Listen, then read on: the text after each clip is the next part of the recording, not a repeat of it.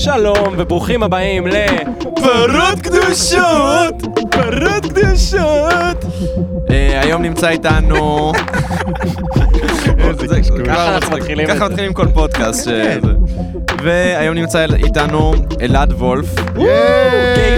זהו, שמעבר לכל אלעד אחר הוא גם וולף. נכון. זה- היי. זה ידוע. יש קטע עם הגייבל, לא? אתה אלעד וולף גייבל או שזה... גאבל. גאבל. אבל אני אגיד לך מה קרה. סיפ- גבל זה השם כאילו של... אה, גבל זה השם של אימא שלי, אוקיי. והיא מעולם לא החליפה את שמה, אז היא כאילו נשארה רק גבל.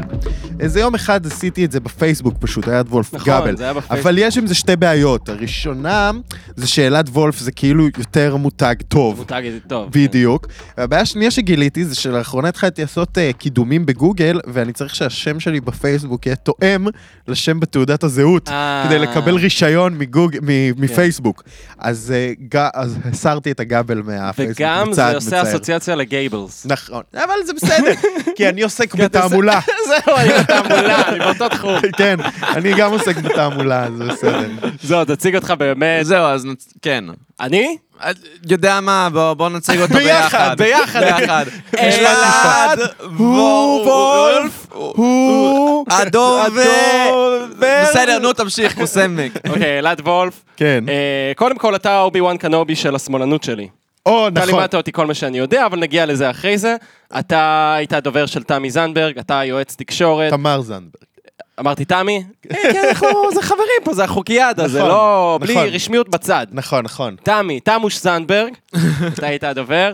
אה, ועבדת הרבה במרץ, גם היית... עבדתי הרבה במרץ. הרבה במרץ, זה כאילו הסיכום של הדברים, אני אפילו לא יודע לפרוס את במפלגת התפקידים. מרץ. אתה יודע מה, אולי תציג את עצמך. זה- אולי, אני אפרוס את התפקידים. כן. כן. אני הייתי פעם, לפני שנים רבות, עוד uh, כשאנחנו הכרנו, הייתי... כשהיית חייל, כשהיית בן 19 אה, כערך? כן, כן, לא, תראה, אני הייתי פעיל במרץ, כן, אתה יודע מה, הייתי אז פעיל במרץ, עשיתי כל מיני דברים, עשיתי קמפיינים וכאלה. אה, עם הזמן הבנתי שהרבה יותר ממה שמעניין אותי להיות פעיל, אה, מעניין אותי הקמפיינים והתקשורת וה... והפאן של המאחורי הקלעים. אני לא כזה חובב פרונט. גם חושב שפוליטיקאי זה מקצוע כפוי טובה, ואין לי... לי עניין בו. ואז כאילו התחלתי להתאהב בפרונט, וזה מה שעשיתי. אה, באמת...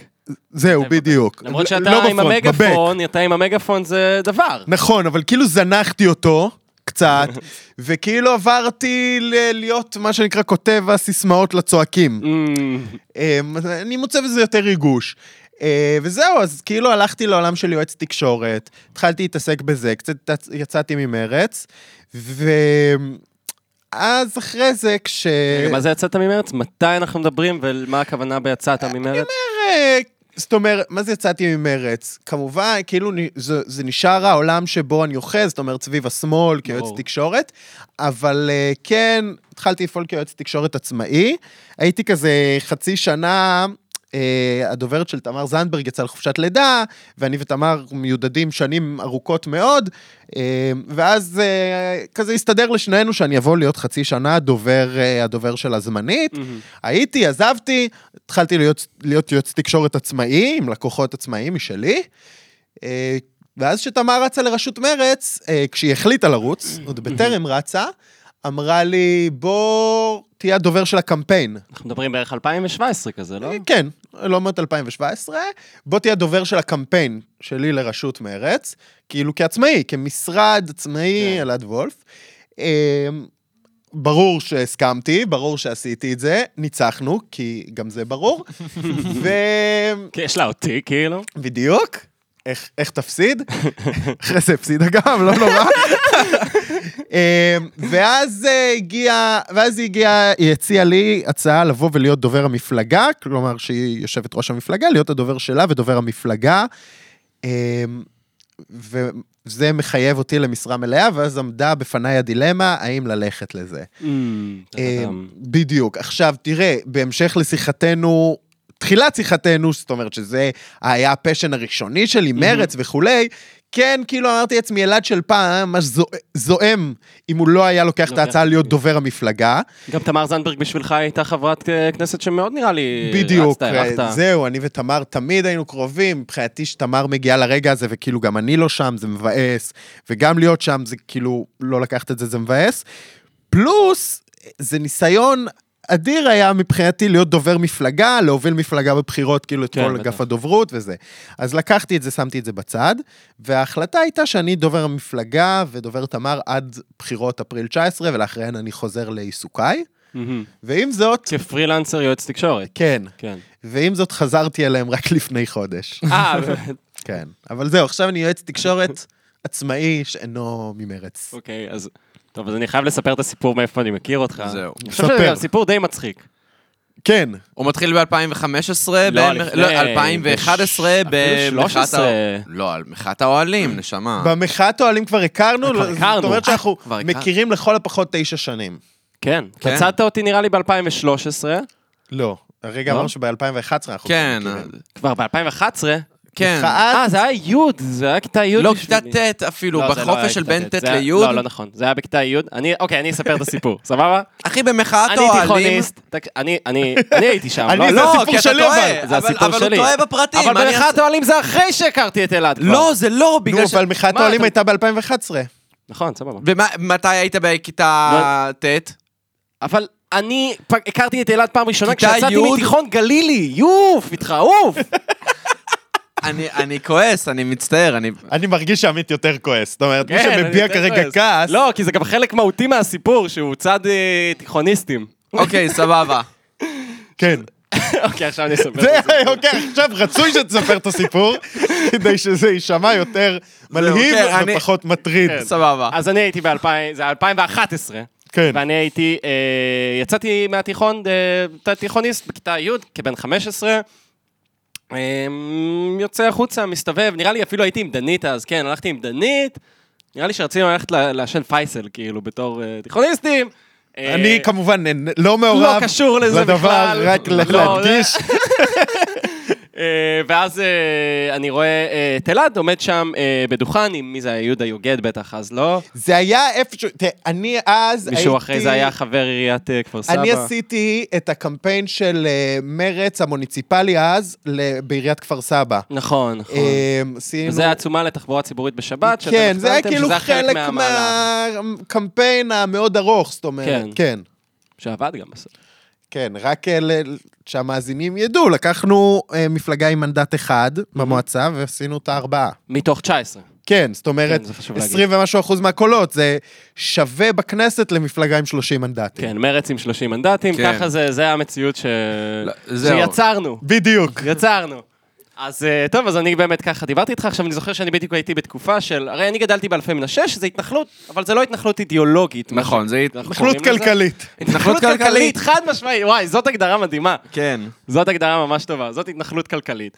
אה, לא, לא ידענו גם שאנחנו מתנחלים לא כל כך. סיפרו עד לנו ש- את לא זה. סיפרו לנו את זה. עד שהכרתי אותך. זה כמו ש... זה- חבר צחק על זה שכאילו, אם אתה לא יודע איזה עדה אתה עד גיל מאוד מאוחר, כנראה אתה שאתה אשכנזי, בדיוק. זהו. אז, אז כזה. אה, אז באמת... אה, אה, הצעת אותי, הכרתי אותך אה, בכיתה י', אני, אני חושב שאתה גם, המטרה שלך הייתה באמת לצוד חבר'ה תמימים, מבולבלים, צעירים, שיבואו- לא מכירים את המקום שלהם בעולם. לא, שיהיה... זאת אומרת, בוא, גם צריך להגיד, הצענו עולם ערכים, כאילו לא באנו ואמרנו לך... כן, גם גואל רצון. בוא, לא. אבל לא אמרנו לך, קח ממתקים, כן? לא, כאילו, זה לא היה ילד, קח ממתקים, אין לך טוב איתנו.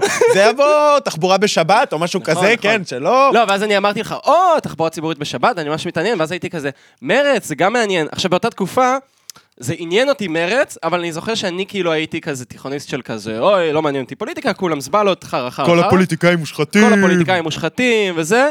אה, ואז חבר, אורי, שהוא היום גם ימני, הוא אמר לי דווקא... נורא, איך זה קרה? כן, זה קרה... כי הוא עובד בסאטירה. כן, זה בסאטירה, זה דווקא זה הגיוני. מצפ- מצפים, כאילו מצופה ממנו להיות לא, שמאלני. עובד אני, בסאטירה. לדעתי לא. כאילו, בסופו של דבר, אה, אנשים ש... אני חייב להגיד לך, השמאל הוא עולם בלתי נסבל. נכון. ונורא קל, נורא קל לעשות עליו סאטירה. נכון. העובדה שעדיין יש סאטירה משמעותית על השמאל, על אף שהימין בשלטון כל כך הרבה שנים, היא אשמת השמאל. כי באמת. הרעיון של סאטירה זה לצחוק על השלטון. ועם זאת, השמאל מייצר לעצמו כל כך הרבה סיבות לסאטירה. ואדם שעובד בסאטירה, אך טבעי שיהיה חשוף לאירוע. יואו. כן. וואי, זה- זה עוד, אנחנו ניגע בזה עוד מעט ניגע גם, בזה, ניגע אבל... בזה, אני רגע אסיים את הסיפור. אז באמת, אה, הוא אמר לי, אורי, אה, מרץ זה גם אחלה, ואני כאילו לא ידעתי הרבה, פשוט, כאילו, מה עניין אותי, מה מעניין תיכוניסט חילוני בהתחלה? אה, כפייה דתית. אתה חושב שזה הדבר הכי חשוב במדינה, אני כן. חייב להגיד. כפייה דתית, עוד שנייה הפכו אותה למדינת הלכה. זה לתיכוניסט מכפר סבא, נכון. שכאילו, כן. מה שצריך זה אוטובוס בשבת. נכון, לא- נכון. לא כי הוא מאלפי מנשה והוא רוצה להגיע לחברים שלו בכפר סבא. בדיוק, נכון. לא איתם פייסלים. או חוק. הלאום וה... או לים, או whatever. כן, ואז זה מאוד משך אותי, וחתמתי על העצומה, ואז אמרתי לך, גם תקרא לי לפעילויות. ואז כמה פעמים... וכמובן שמימשתי את ההצעה. כן, ואז התקשרת אליי כמה פעמים, וכל פעם הייתי כזה, לא, אחי, יש לי בגרות, אבל תמשיך להתקשר אליי, כי בסוף אני אבוא.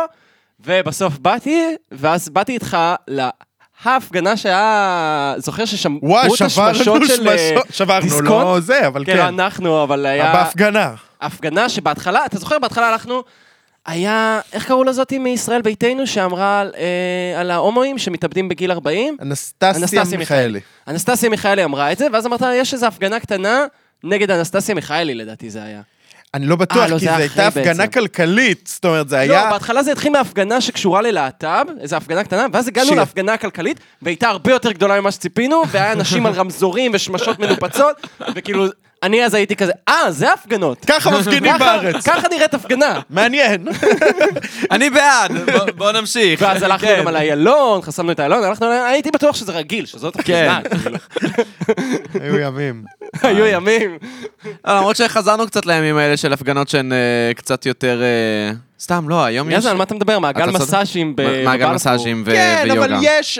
זה נכון שהפגנות היום הן יותר מיליטנטיות מנגיד בטווח זמן של שנה אחורה. נכון. זאת אומרת- שקשה למדוד את זה בטווח. לא, כי כן חוסמים כבישים, כן... לא, אני אומר, בסוף, אה, אוקיי, היסטורית זה לא משהו שאתה יכול למדוד, כן? אבל ברמת השיח בינינו, הפשוט, ההפגנות היום עלו דרגה מה- במיליטנטיות שלהם ממה שהיה לפני שנה, שנתיים. מעניין. אפילו לפני שלוש, לא יודע, אני זוכר שההפגנה הכי, הכי אלימה שהייתי בה, זה היה הפגנה, אה, ש, כאילו, נגד הרצח של סלומון טקה, וזה באמת היה הפגנות טוב, בוא, אלימות, ואני... ואני האתיופים יודעים לעשות הפגנות. כן. אם היו מתייחסים... נגייס אה, יותר, אם אה, היו אתיופים מתייחסים לשורות השמאל. לשמאלנים, כמו שמתייחסים לאתיופים, נראה לי שגם כאילו... נכון, יודעים אגב. זאת שאלה שאפשר לעשות עליה סמינריון, על למה השמאל מפגין בכאילו ביחסית חולשה. כאילו, האם זה פשוט, כי זה לא בוער בו, כמו ש... כאילו, בסוף, איך שמתייחסים לקהילה האתיופית, הם... נכון. אמר לי איזה, סתם, שאנשים אומרים, הם לא מבינים שהם פוגעים בתפי... עכשיו... לא? אכפת, ש- באיך שתופסים אותם, וזה עושה להם... אה, עכשיו, כן. לא אכפת להם, הם כאילו לא רוצים שיראו בהם סתם ברחוב, כן, כאילו, כן. זה זה, כאילו, לא מעניין אותם עכשיו, יחסי הציבור ש... על הזין שלהם, זה- לא רוצים שיראו בהם ברחוב, זה כאילו that, אז אתה מבין? אז אולי אם הדחיפות שלנו הייתה כזאת. אבל אין דחיפות באמת, כי הרי רוב השמאל, רוב השמאל הבורגני בישראל, שהוא תכל'ס זה שמצביע על מפלגות שמאל, לא, זה, זה לא נכון מה שאני אומר, אבל כאילו, מה שאני מתכוון זה שהרבה מהשמאל הישראלי הוא בורגני מרמת אביב, שזה זה מה שלימדו אותו, ואין באמת, לא יודע, אני... מרץ למשל בעיניי היא ממש מייצגת את העניין הזה של אה, שמאל שאין בו דחיפות. אני נוטה להסכים. אה, אני חושב אגב, לזכותי, אפשר לדבר על התקופה הזאת אחרי זה, שלא לזכותי, כן, אני הייתי פשוט חלק מזה, שכן מרץ של תמר זנדברג הייתה קצת אחרת ממה שיש היום, ואולי גם קצת ממה שהיה לפני. אה, לראיה הביאה מנדט פלוס אה, זה נכון. מהציבור הערבי, זאת אומרת, כן הלכה, ל, בוא נגיד, עם שיח הדחיפות לקהלים שהם מאוד שונים. אגב, זו הייתה הצבעה מבחינה היסטורית, שבה מרצ הביאה את האוכלוסיות כאילו מוחלשות, כן. הכי, בס- במדד הסוציו-אקונומית הכי נמוכות אי פעם, ל- נכון, לדעתי. כן, ראיתי את הגרף הזה. כן, כי בסופו של דבר, וזה כדאי גם לשמאלנים שכל הזמן... אבל לא הצלחנו לשחזר את זה בחירות אחרי זה. כי קרו הרבה תהליכים, אפשר כן, לדבר שמע, עליהם. בוא, כן. נדבר על זה שיאיר גולן תפס את המקום של עיסאווי פריג', זה שזה נכון, כאילו הכפיות כן. טובה הכי גדולה אי פעם. וגם ניצן הורוביץ תפס את המקום של תמר זנדברג. בסופו של דבר, כאילו, תמר כן הובילה פה איזה נכון. תהליך, היא הקימה מטה פריפריות, אמ, היא הלכה לציבור הערבי כאילו כ- כמטרה, כאמצעי, אה, היא האמינה בחיבור הזה, ואז כאילו האירוע הזה נזרק לפח, וכאילו קיבלנו ביקורת על זה שנפלנו בבייס ונפלנו בתל אביב נכון. וכולי.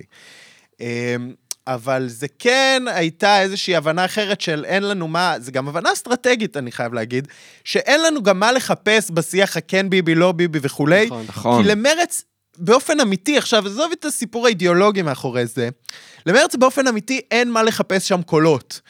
בן אדם שרק רוצה להעיף את ביבי ולא אכפת לו שום דבר אחר, אין סיבה להצביע מרץ. נכון. פשוט, יותר מזה, היא אפילו חסם. אז היא מדברת בטון יותר מיליטנטי נגד ביבי מאשר גנץ, שמדבר אפוי. אוקיי, ו? כאילו, בסוף אתה רוצה להחליף את ביבי, ולא אכפת לך גם שלא יישב יישב עם בנט וסמוטריץ' וזה, כן, ועל הזין שלך. הכל רק ביבי, אז מרץ היא אפילו חסם. נכון. זהו. מעניין. זהו, זה- אתה לא, כתבת את הטור בגלובס כן, על העניין כפי- הזה, על זה הביביזם רציתי ואנחנו להגיד, ציינו את זה פה בפודקאסט, דיברנו על מדהים. זה. אז זהו, תמיד רציתי להגיד, כפי שכתבתי במאמרי, כן, שמע, האמת היא שאני אגיד לך אפילו יותר מזה, המאמר שלך בגלובס הוא זה שהביא אותך לפודקאסט הזה. נשבע לך. זה ההישג הכי גדול כזה. שזה ההישג הכי גדול. הביא אותי לאראל סגל ולפה. זה ולפרות קדושות. זה חושף אותך לקהל. גלובס, מי קורא את גלובס? מי קורא את גלובס? אבל פה בפודקאסט. סתם לא, אבל אני פשוט קראתי באמת את הטור שלך בגלובס, ואמרתי, וואי, אני לא מאמין, סוף סוף כאילו מישהו שבאמת מבפנים, מהקרוב לצלחת, בא ואומר את מה שאני, את הביקורת שלי, וכבר הרבה מאוד זמן, שכל הדיבור הזה, כן ביבי, לא ביבי, הוא בעצם, הוא ביביזם לכל דבר. ניצן הורוביץ, הוא במקום לבוא ולעשות אופוזיציה לממשלה, הוא כותב פוסטים נגד ביבי. עכשיו, אם אני כבר קורא ניצן הורוביץ, אז אני כבר מראש, אני נגד ביבי, אוקיי? כן, כבר, בדיוק. מה שאני, מה שאני רוצה זה סיבה להצביע למרץ. אני רוצה שתגיד לי איך אתה עושה אופוזיציה. איך יכול... אתה יודע איך אני נעלבתי שבנט עשה בארבעה חודשים כן. אופוזיציה יותר טובה לנתניהו ממה שמרץ עשתה במשך עשור? זה, אה, זה אבל- העליב אותי, אישית. אני חייב גם להגיד, יש פה איזה משהו, נגיד סתם, עם אה, סוגיות נגיד כמו יאיר גולן וזה, שכאילו בא בטון מאוד מאוד מיליטנטי נכון. נגד נתניהו והימין, ויש איזו תפיסה כזאת שאומרת, אנחנו בשמאל צריכים להשיב לימין באותו מטבע. הם אומרים, השמאלנים בוגדים ונגד המדינה, אנחנו נגיד, לא, אתם הבוגדים האמיתיים כן. ונגד המדינה. ואנחנו... עכשיו, יש פה גם עניין, בסוף, יש סיבה שאנשים הולכים לשמאל ואנשים הולכים לימין. בסוף זה לא הקהל של השמאל, ובסוף הביביזם הזה לא משרת את הקהל של השמאל, כי בזמן שהימין, ב- ב- במהות שלו, הוא מציע הפחדה, כי הרי מה זה שמרנות? מה זה ימין? ימין זה שמרנות. ומה זה שמרנות? שמרנות זה הפחדה מכל מה שישתנה. נכון. ולכן זה ברור שלימין הטקטיקה הזאת עובדת. אבל אם השמאל ישחק על טקטיקת השמרנות וההפחדה, זה לא מביא את הקהל שלו. זאת אומרת, אם השמאל לא צריך להסתכל על הימין ולהגיד זה עובד להם, נעשה אותו דבר, אלא זה עובד להם, נציע בדיוק את ההפך. זאת אומרת, אם הם המצ... מחנה שמציע שמרנות, אנחנו צריכים להציע תקווה. זאת אומרת, נכון. איך, איך זה ייראה אחרת, ולא לבוא ולהגיד, הם עושים את זה, אז נעשה את זה גם, ו... ונראה להם, ובואו ניתן צ'אנס למה שנקרא מירי רגב ואורן חזן שמאלנים. נכון. זה קצת מזכיר לי שבבחירות של מרץ כפר סבא, כן. עם הילה הרסגו, איזה כיף זה איזוטריה, אני חולה אבל על זה וואי, זה כמו שמע, כאילו קבוצת כדורגל כמו הפועל כפר סבא, כאילו. כן. בדיוק. אז לא, אז אני זוכר שבבחירות האלה היה כזה מין סקר ששאלו את תושבי אה, כפר סבא מה הכי חשוב להם. ולדעתי, הכי הרבה, כאילו, הכמות הכי גדולה, 30 אחוז לדעתי אמרו חינוך. אם אני לא טועה, ואז כולם התחרו על החינוך, הוא יביא את החינוך הכי טוב, לכיוון, לכיוון טוב. ה-50 אחוז אפילו, זה היה וואלה. מאוד מסיבי. ואז אתם אמרתם, רגע, כולם מתחרים על החינוך, בואו נלך לדבר השני, הנושא השני, שזה לדעתי היה תחבורה. כן, זאת אומרת, באנו ואמרנו דבר כזה, אמרנו, אוקיי, לחמ... אנחנו, אין לנו בעיה, אנחנו גם נדבר על חינוך, מרץ וחינוך זה קלאסי והכל כן. נפלא. אבל אם קרוב ל-50 אחוז רוצים חינוך, זה אומר שלמעלה מ-50 אחוז שמו נושאים אחרים, ויש עשר מפלגות בערך שמתחרות על 50 אחוז, כן. זאת אומרת שיקחו בממוצע כל אחד 5 אחוז, בעוד לנו יש כאילו מה שנקרא אוקיינוס כחול של 50 אחוז שאיש לא נוגע בו. ואגב, ועוד פעם, בסוף ב- גאונות, זה באמת כאילו... בהמשך לתזת נתניהו, יש בסוף, בתוך הקרב כן ביבי, לא ביבי, יש בסוף עולם של אנשים שמחפשים עוד דברים בפוליטיקה. בסוף יש עסקים קורסים, יש אנשים שזה מעניין אותם. זהו. זה קורה. מעטים. מעטים. כן, אולי. אמ, וזה גם משהו. אגב, שים לב, אני אתן לך דוגמה. סקר אולפן שישי האחרון, אני לא יודע מי, אני לא אגיד אה, ימים, אה, מתישהו באולפן שישי, אוקיי. שודר סקר ששואל אנשים מה הכי מעניין אותם, ו-22 אחוזים אמרו האחדות בעם. מנהיג שידע לטפל. באחדות בעם. עכשיו, ברור שזה בולשיט, אבל מה אני רוצה להגיד? לא נתניהו ולא הקרב האנטי נתניהו כן. מטפל בעניין האחדות בעם. המנהיג שיבוא ויתעסק באחדות בעם, מטפל פה עכשיו בפלח שאומנם הוא לא ה-50% שמתעניין בקורונה, אבל לא נוגעים בו. אבל הוא 20% של אנשים שלא נתניהו ולא האנטי נתניהו נוגעים בו, אלא להפך, הם רק מעמיקים אותו. אבל גנץ הכי רץ על האחדות בעם, אחדות- בעם. נכון, אבל בסופו של דבר, לא, אני לא, אגב, אני נגד הטיקט הזה, כן? לא הייתי לא, ממליץ עליו לאיש, אבל... ברור. אבל בסופו של דבר, לבוא ולהגיד, אה, נתניהו זה ארדואן, לא משחק על האחדות בעם. גם אם אתה אומר ישראל נכון, לפני נכון, הכל. נכון. נכון. מה זה אחדות בעם בעצם? זה... מה זה אומר? שאלה טובה, תכל'ס. שבט אחים ואחיות? מה זה אחדות בעם? כן. קטן עלינו עם סטפן לגר והצל וגידי גוב? זה קצת- מה וואי, זה זה- אחדות זה- בעם? זה קצת מה שבנט עושה, שאומר לא קורונה לא מעניין, לא פרנסה לא מעניין, כאילו בואו שנייה נעזוב את הריבים בינינו. ו... כן. אגב, מדהים שדווקא. כאילו הימין, הכי- מפלגת הימין כן. הכי קיצונית בכנסת, הצליחה כאילו להבין את הנישה של האחדות בעם. נכון. וואי, אני... בנט, בנט, שמע, הוא באמת, בשנה האחרונה הוא העליב אותי כל כך הרבה, אני כל כך שונא אותו. באמת, הוא פשוט העליב אותי, כל כך הרבה דברים שהוא עשה העליבו אותי. הוא... כל העניין הזה גם שפתאום הוא בעד להט"ב, אבל אז הוא מבין שהוא לא יכול להיות בעד להט"ב, אז הוא מפסיק להיות בעד להט"ב. זה שהוא כאילו... עזוב, הקיום של בנט כדמות מעליבה אותי. תשמע, הוא קיבל לגיטימציה עכשיו גם מהשמאל. מהשמאל, שמאלנים שפתאום אומרים, אה, הוא נגד נתניהו, הוא עושה אופוזיציה לנתניהו, אז בעצם... אה, רגע, גם אני נגד גם נתניהו. אני נגד נתניהו. כן, אנחנו באותו מחנה, אנחנו אה, שנינו נגד בעצם ביבי. בנט הוא סבבה, אבל הוא היה אויב שלכם לפני שנייה, הוא...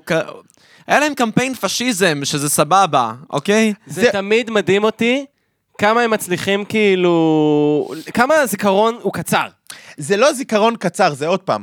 אנחנו הפכנו את עולם הערכים שלנו מלהט"ב, אה, אה, אה, יהודים ערבים, כל מיני דברים כאלה, שבאמת בנט הוא אויב של האג'נדות האלה, נכון, הפכנו את האג'נדה המספר אחד שלנו להיות להעיף את נתניהו. נכון, ובאג'נדה הזאת בנט לא אויב, נכון. נכון. ולכן הוא חבר. הוא חבר, נכון. כן. כי, ופה אגב השיח על מה שנקרא מדרגת האג'נדות.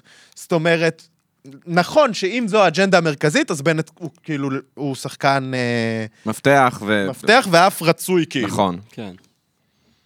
אה, וואלה באסה, אז... אה, וואלה באסה. וואלה באסה, אין, אין, לי מה, אין לי מה לומר, נגיד, היית, היית אומר שיש אפשרות לתקן את הדבר הזה, לאו דווקא דרך מרץ, אבל אולי נגיד מפלגה חדשה של שמאל צעיר, או שאין מקום לזה בכלל. אני חייב להגיד לך שכל ה... כולם כל הזמן רוצים כזה להקים מפלגה חדשה ולהגיד הכל רקוב וכולי וכולי. זה לא עובד. אני לא יודע מה מרץ, לא מרץ וזה. אני הייתי מאוד נזהר בהספדת כן. אה, מפלגות מסכים. ותיקות. מהסיבה מאוד פשוטה, בסוף בסוף אנחנו קצת מנהלים שיח טוויטרי. אני לא יודע אם...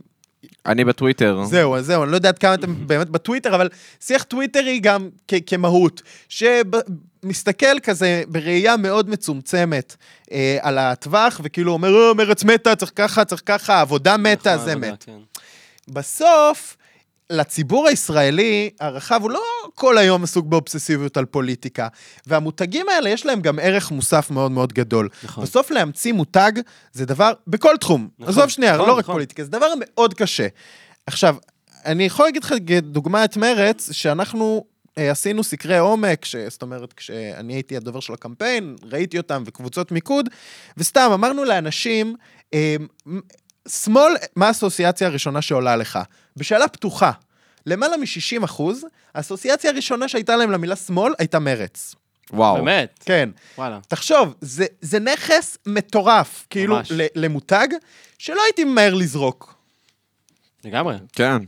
אה, אבל אתם כן מיהרתם לזרוק את, אה, את זהבה גלאון, אחרי שהיא הכפילה את הכוח של מרץ. או... זה היה אגב עניין, אם אתה רוצה להגיד- לפתוח את זה. באתי להגיד, מי זה אתם? מי זה אתם? מי זה אתם? זה אתה. כן, זה אני זה אני הייתי אתה, בצוות. הזה. דווקא בצוות הזה הייתי. אז אתה מה, היית נפתח את בצד. העניין? מתי זה היה? באיזה שנה זה היה? עולמות 2017-2018.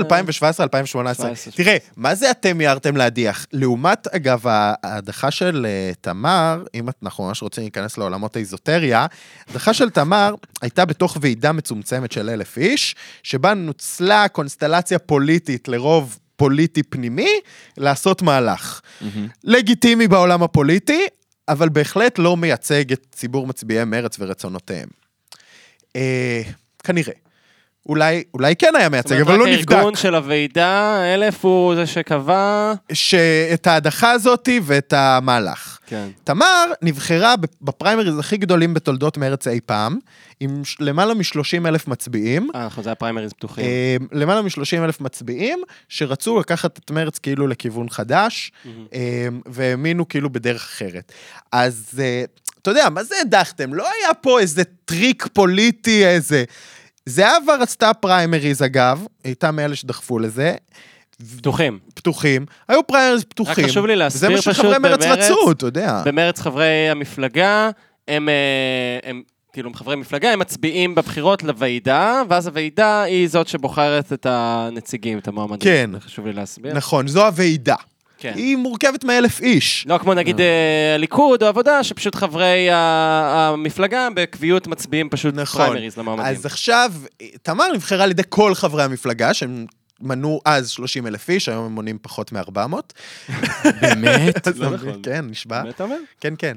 אני אה, גם כבר לא חבר. אני אה, גם לא. חבר מרץ אה, כבר. בדיוק. אמ, אבל אז הם היו 30 אלף איש, וכשתמר, מן הסתם כשיש פריימריז אז יש יותר מתפקדים, זאת אומרת כשהיא התחילה היו נכון. 18 אלף איש, הלאה, 30 אלף וזה. כשתמר עזבה את תפקידה היו כ-20 ומשהו אלף איש. אה, היום אה, פחות מ-400. פחות מ-400 כהערכה, פחות מ-1,000 בוודאות, פחות מ-400 כהערכה. אבל באמת, רגע, אני- התחלנו פשוט מהזהבה, אז היה אז בבחירות שהדיחו את זהבה, היה בלאגן. למה בלאגן? כי היה קצת אה, קרב פנימי בתוך מרץ, אני ממש זוכר את זה, שהיה כאילו... זה היה קצת... תקשיב. זה היה טעון? מפלגה, ממש טעון. ממש טעון.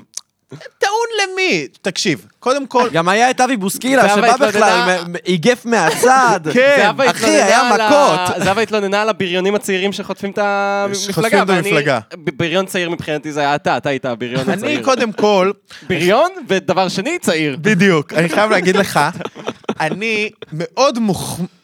זאת אומרת, מבחינתי הצורה שבה תופסים אותי במרץ, אלה שאינם חברים שלי, מה שנקרא, היא מחמאה מאוד מאוד גדולה. כל פעם שמתפרסם משהו שקשור בעקיפין למרץ, אני הכתובת. ואז נוצר איזשהו עולם שבו אני גאון תקשורת, שמכתיב לכל העיתונאים במדינת ישראל מה לכתוב. אני כמובן אשתמש בזה בתיק העבודות שלי, היום שאני מחפש לקוחות, אבל זה לא תמיד המצב. עכשיו, אה, מפלגה דמוקרטית, אה, ליכוד, עבודה, פעם מרץ, שאין בה קרבות יצריים פנימיים של מחנות פוליטיים, היא מפלגה שנמצאת בבעיה קשה. היום במרץ, בקושי יש כאלה, וזה לא מעיד לטובתה. כשלמרץ היו שלושה מנדטים, לא היה מספיק אנשים שהיו מוכנים להיכנס לוועידה. לא היו, זאת אומרת, אלף חברי ועידה, לא היה על זה אפילו בחירות, כאילו בכל מקום זה נסגר, כי לא היו מספיק מועמדים. וכשיש קרב יצרי על מי יהיה בוועידת המפלגה וזה, זה אומר שהמפלגה חיה, קיימת, אה, וזה אוקיי. אחלה דבר. אני לא חושב שזה דבר רע. אמ, הקרב היה קרב על איך מרץ כאילו... לאן? מרץ לאן? וזה קרב סבבה במפלגה דמוקרטית. נכון. אני יכול להגיד לך פשוט איך אני רואה, בדיעבד, כאילו, פשוט ממש מעניין אותי הגישה שלך על זה. בדיעבד אני רואה את זה ככאילו, זהבה הייתה טובה, הביאה אותנו לשישה מנדטים, קצת לא הורחה בזמנו, בז, בזמנה, אה, ואז תמר היא נכנסה, והיה קצת בלאגנים, היה ישר את העניין עם קלוגהפט, שזה גם אני רוצה לשאול אותך על זה. קלוגהפט, אנחנו רק רוצים להסביר למאזינים, הוא יועץ אה, תקשורת שיעץ לבנט, האויב המר והימני ביותר יועץ של... אסטרטגי. יועץ אסטרטגי. הוא אז עשה קמפיין שנקרא קמפיין אה, לא מתנצלים, הוא התחפש לאיפסטר תל אביבי, בנט, הסתובב בתל אביב, והיה כזה... איך זה היה? כאילו... אה, הוא כל הזמן אמר סליחה. כן. סליחה, סליחה, כל דבר סליחה, נתקעים ברחוב, סליחה, סליחה, סליחה. אפילו ערוץ. הכיבוד עשו על זה פרודיה אה? עם ה... כן. לא מתנצלים, אוהבים את ישראל, אנחנו לא מתנצלים על זה. בדיוק, כאילו לא, לא, לעשות כזה שמאל חלש, ימין חזק. זה היה. הוואי בכללי. אה, ואז באמת אה, תמר זנדברג הלכה עם קמפיין לא מתנצלים, וזה כאילו הרים כמה גבות, ואז הסתבר שהיא היא כאילו עבדה עם קלוגהפט, אבל לטענתה היא לא עבדה עם קלוגהפט, מה שיצר פדיחה, כי היא כאילו נתפסה סוג של משקרת. נכון. אה, נכון התיאור שתיארת, לא נכון הזה, אני שנייה, אני אסביר את זה. אבל, אני שנייה אגע, כאילו, סתם כדי לגעת בהכל, אם זה באמת מעניין את מאזיננו, ה- כן, אוקיי. מעניין. בשביל זה אתה פה, מה? אין בעיה. היינו יכולים להביא איזה מישהו שמצחיקול שידבר איתנו על אה, ביצים. תראה, זהו. אני יכול גם לשלב ביצים בסיפור. אתה יכול, אתה גם אתה מצחיקול, יודע אבל מה? אתה גם רציני. כן. אתה בגלל יודע זה מה? הבאנו אותך. תשתדל לשלב ביצים, הנה ה challenge, תספר לנו על קלוגהפט וזנדברג, ואיך ביצים אנושיות, אם מותר לי, אם יורשה לי. אם יורשה לי להגביר את ה challenge. לא, אז, אבל אני אומר, אני רוצה שנייה להתחיל בדבר הראשון שאמרת, כאילו, על אה, זהבה.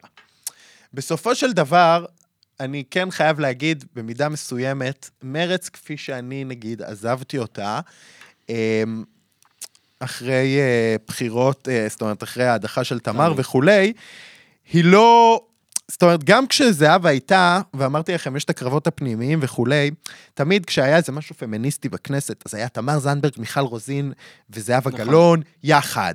אמ, גם כש... היו חצי מהרשימה כשהיינו זהו, שישה מנדטים. כשתמר, כשתמר עשתה, נגיד, כשהייתה יו"ר והיא עשתה דברים אידיאולוגיים נגד חוק הלאום, היא הלכה עם עיסאווי, וכשהיא עשתה משהו פמיניסטי, הלכה עם רוזין. זאת אומרת, הייתה איזושהי שותפות אידיאולוגית בתוך הסיעה הזו, וקצת קרבות פנימיים על איך מרכיבים את זה, אבל בסופו של דבר לא היה עוררין על הפערים האידיאולוגיים. מרץ היום מאוד מאוד מאוד איבדה את זה.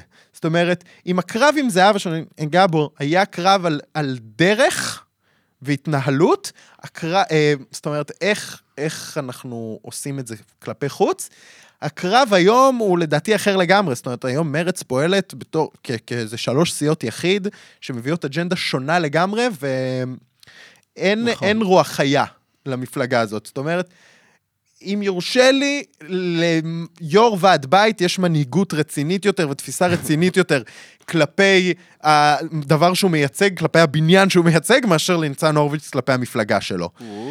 אבל אצל אה, זהבה זה היה אה, סיפור קצת אחר. תראה, השישה מנדטים שהיא הביאה, צריך להגיד ביושר, כן, זה ארבע וחצי בעצם. זה הישג. טוב, נכון, אבל זה הישג לא, היה טוב. שם משהו עם הסכם עודפים, נכון, ופה נכון. ושם, וזה, לא, אבל אני אפילו לא לשש. נכנס לקטנוניות הזאת, כאילו... אה, אוקיי, חשבתי זה הכיוון. לא, לא, לא. בסופו של דבר, זה היה בחירות שלא היה בהן מועמד לראשות ממשלה. היה, אני מזכיר לך, בחירות 2013, מרץ תמיד תמיד מאבדת את עצמה. אה, כשיש בחירות לראשות ממשלה, סביב השאלה מי יחליף את ביבי, ואז מצביעי מרץ נוהרים למפלגת המרכז נכון. הגדולה, ואומרים, אני תומך במרץ, אבל אין לי ברירה, זה. כשזהבה רצה, לא היה את הליכוד ביתנו, נשמע כמו היסטוריה רחוקה היום בין ליברמן ממש. וזה, אבל ליברמן ונתניהו רצו יחד. הם היו על 30 ומנדטים, איזה מפלצת מנדטים כזאתי. כן. כש... למפלגת. לא, לא היה בוז'י, מפלגת העבודה הייתה עם כן. שלי יחימוביץ' עם 15 אה, נכון, מנדטים. נכון, נכון. יש עתיד הייתה הפתעת הבחירות עם 19, אבל לאורך הדרך בסקרים הייתה אזור ה-12.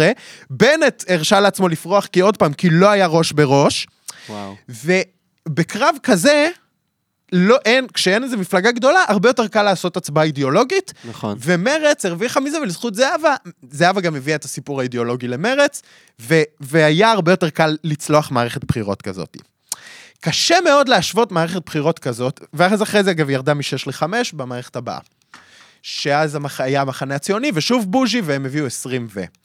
קשה מאוד להשוות מערכת בחירות כזאתי לבין הטירוף והצונאמי הפוליטי שהיה באפריל 19 עם כחול לבן נכון. ומול נתניהו, ששתי המפלגות יחד הביאו 30 ומנדטים, זאת אומרת, באזור, באזור ה-70 מנדטים רק לשתי מפלגות, כשמפלגת העבודה ירדה מ-24 ל-6, כשהימין החדש עם בנט ושקד לא עברו את אחוז החסימה נכון. ונשארו בחוץ.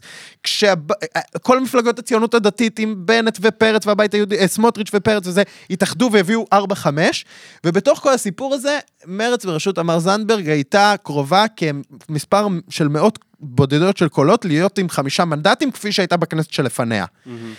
והיא עשתה את זה מתוך, בעיניי, הברקה פוליטית של הבנה שהבייס שלנו נוהר לכחול לבן ולמרכז, ולא מעניין אותו מרץ, שמרץ, שום דבר אחר לא מעניין אותו, הוא רק רוצה להחליף את ביבי, ואמרה, אנחנו צריכים להבין איפה היכולת שלנו להביא לגוש הזה משהו שונה.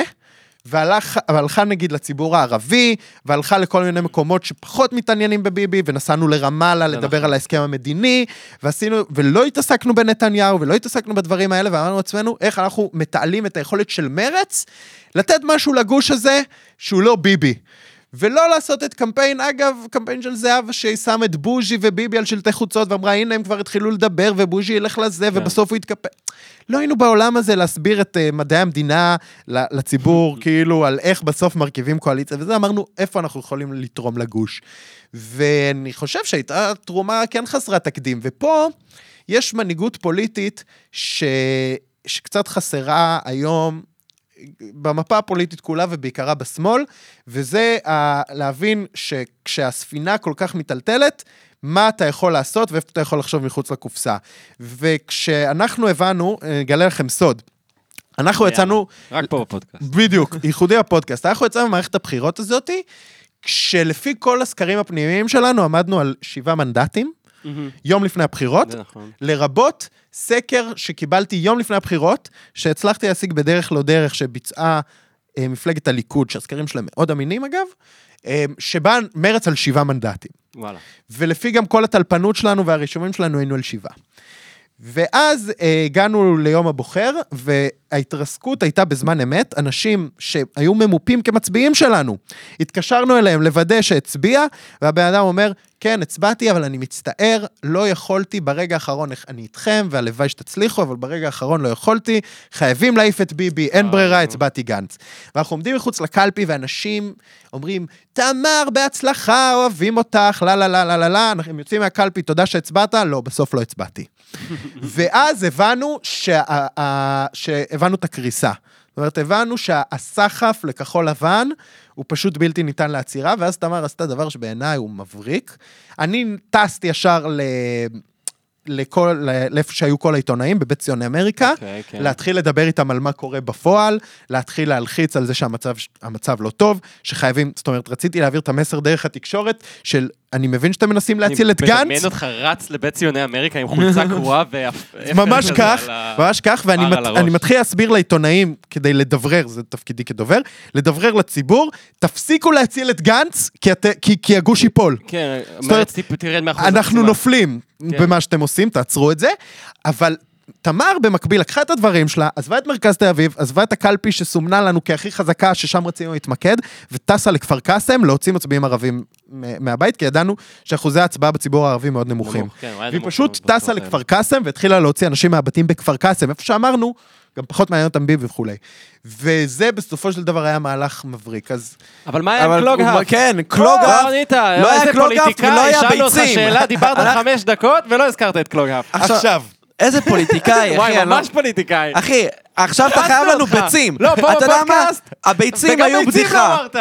זהו, הביצים היו בדיחה, עכשיו אתה חייב לנו ביצים. וקלוגהפט. לא. זה קלוגהפט. אז אני רק, רק להגן על עצמי אומר, שאנחנו, שהתייחסתי לחלק הראשון שאמרת על, על זהבה.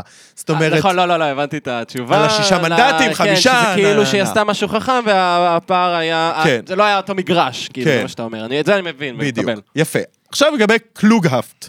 קלוגהפט? קלוגהפט. זה לא קלוגהאפט? לא. אוקיי. בוא גם נשים את הדברים על uh, דיוקם. תמר זנדברג לא שכרה את קלוגהפט, לא התייעצה עם קלוגהפט, ו... אה, התייעצה עם קלוגהפט, לא שכרה את קלוגהפט, הוא לא עבד בקמפיין, הוא לא ניהל את הקמפיין. אני הייתי בקמפיין הזה לאורך כל הדרך, ולא ראיתי את האיש הזה פעם אחת. את קמפיין הלא מתנצלים וכולי וכולי, לא הוא יזם, לא הוא הגה. הקמפיין הזה היה קיים ובועט ויצא אל האוויר עוד לפני, ככל הידוע לי לכל הפחות, אה, שיחה אי פעם בין תמר לבינו, בסדר? זה דבר ראשון, כאילו שיהיה ברור. מה שקרה שם, אה, לדעתי, אגב, ויש לי עמדה רדיקלית בנושא הזה, אבל היא עמדתי הפרטית, אין, לא הייתה שום סיבה להתנצל על הדבר הזה. אה. תמר חשה אחרת. תמר, אני יכול להגיד לזכותה, אם אנחנו כאילו, אני ממש מוצא את הפודקאסט עליה, אז אני אגיד את זה, לזכותה, אה, הולכת לאיפה שהיא מרגישה הרבה פעמים, ולא איפה שיועצי התקשורת וכולי אומרים לה איך עכשיו הכי נכון להגיב לסיטואציה. היא בסיטואציה הזאת אמרה, אני מרגישה שיש אנשים שאני חייבת להם התנצלות, אני מרגישה שיש אנשים שפגעתי בהם, ואני מתנצלת, אני מבינה, מאור, לאור כאילו ההדף וכולי, שטעיתי, וזה היה רעיון רע מאוד, ואני מתנצלת. אז איפה הייתה הטעות? אבל, אבל פה אני רוצה להגיד, אני לא מסכים איתה על זה. אוקיי. אה, קלוגהפט ראה את הקמפיין, אמר, אני אה, חושב שהפוליטיקה צריכה להיות מקום לצעירים, אידיאולוגים, ערכיים וכולי, אוהב את זה. אם את רוצה, יש לי עצות לתת לך. אני חושב, תמר אמרה לעצמה, קמפיינר שעשה דבר או שניים, שרשם על עצמו הצלחות, שזה רוצה לייעץ לי, אני פתוחה להקשיב. והלכה וישבה איתו, אה, לפי מה שפורסם אגב. זה משהו ש... אגב, אני לא הכרתי, עוד פעם, אני אומר לך, זה לא היה חלק מהקמפיין. זאת אומרת, זה לא שהוא ישב בישיבות הקמפיין. כן, אני מבין. בסדר? לפי מה לא, שאני... זאת לא הייתה הטענה. לא, אני אומר, לפי מה שאני הכרתי, הוא ישב, אה, הם ישבו כשלוש פעמים, פחות או יותר, והוא אמר לה מה דעתו. עושה פחות טוב, עושה יותר טוב היא שהיא וכולי. הכחישה את זה שישבה איתו בכלל. נכון, אה, לא. עכשיו, מה שקרה זה שהיא נשאלה האם הוא אה, עובד בקמפיין, בסדר? היא אמרה שהוא לא עובד בקמפיין. זה לא שקר, נכון, זה לא התנהלות מבריקה בהקשר לזה שכאילו שואלים אותך מסביב, אתה עונה כאילו אומר לא, הוא לא עובד בקמפיין ובזה יוצא לידי I did חובה. not אה, כמו ביל קלינטון, לא קיימתי כן, יחסי מין עם האישה הזאת. זאת אומרת, יכול להיות ש... כן. שאפשר לענות תשובה אחרת לצו כזה. אחת ההכחשות, אגב, הגורפות של הסיפור הזה, שיצאה, הייתה שלי. אני נשאלתי, והכחשתי את זה באופן מיידי, אמרתי, זה דבר פייק ניוז מוחלט אה, וזהו. כי באמת לא הכרת את זה. באופן אמיתי, לא הכרתי את זה. זה לא משהו שהיה חי, חי ביום יום של הקמפיין. אולי הייתי צריך לבדוק לפני שאני מכחיש, אבל לא הכחשתי פה, אה, זאת אומרת, זה לא שבן אדם, ראיתי אותו במו עיניי, יושב בקמפיין וכולי וכולי, והלכתי ואמרתי לעיתונאים, מה פתאום, אין כן. זה. זאת אומרת, האירוע הזה קצת יצא משליטה, ועכשיו אני חייב להגיד לך, אח- אה, אחרי שאמרנו את זה, אני חייב להגיד לך, בסופו של דבר, ושים לב למה שאני הולך לעשות פה, יש קשר מאוד מאוד ברור בין העובדה שלתמר זנדברג אין ביצים, אה, לבין, לבין, ה, לבין האירוע הזה. כי... יפה. ציפ- לא לא ציפיתי לזה. אני לא ידעתי ממש לא. ציפיתי שיהיה פה ביצים, אבל תודה. התבקשתי ונתתי. תודה רבה. כי, אמ, ככה, אראל מרגלית רץ לרשות העבודה עם קמפיין של קלוגהפט, אוקיי? וואלה.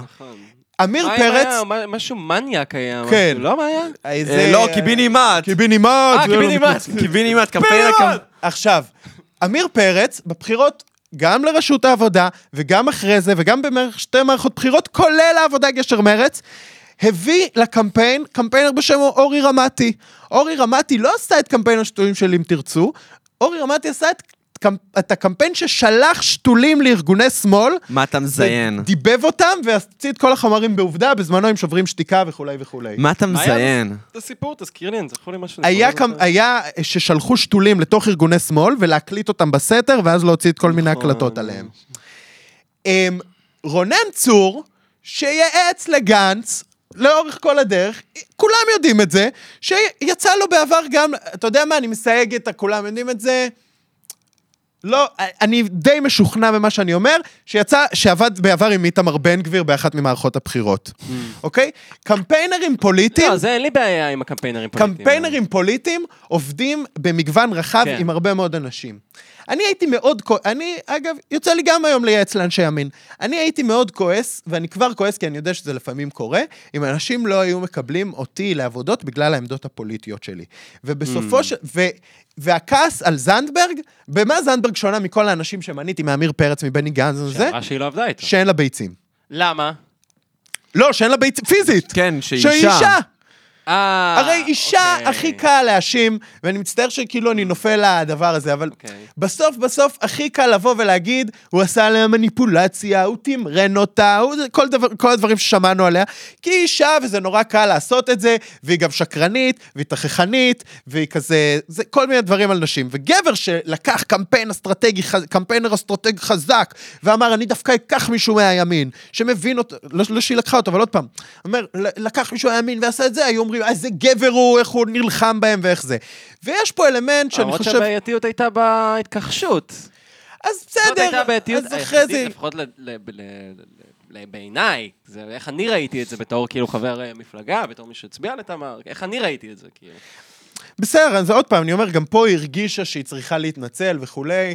אני חושב שלא כל דבר, אתה זה, בסופו של דבר אתה רוצה לנצח בחירות, בן אדם מציע לך ייעוץ, עצה, בן אדם רציני, אתה לוקח וזה בסדר, כאילו זה גם לא עניינם של כולם.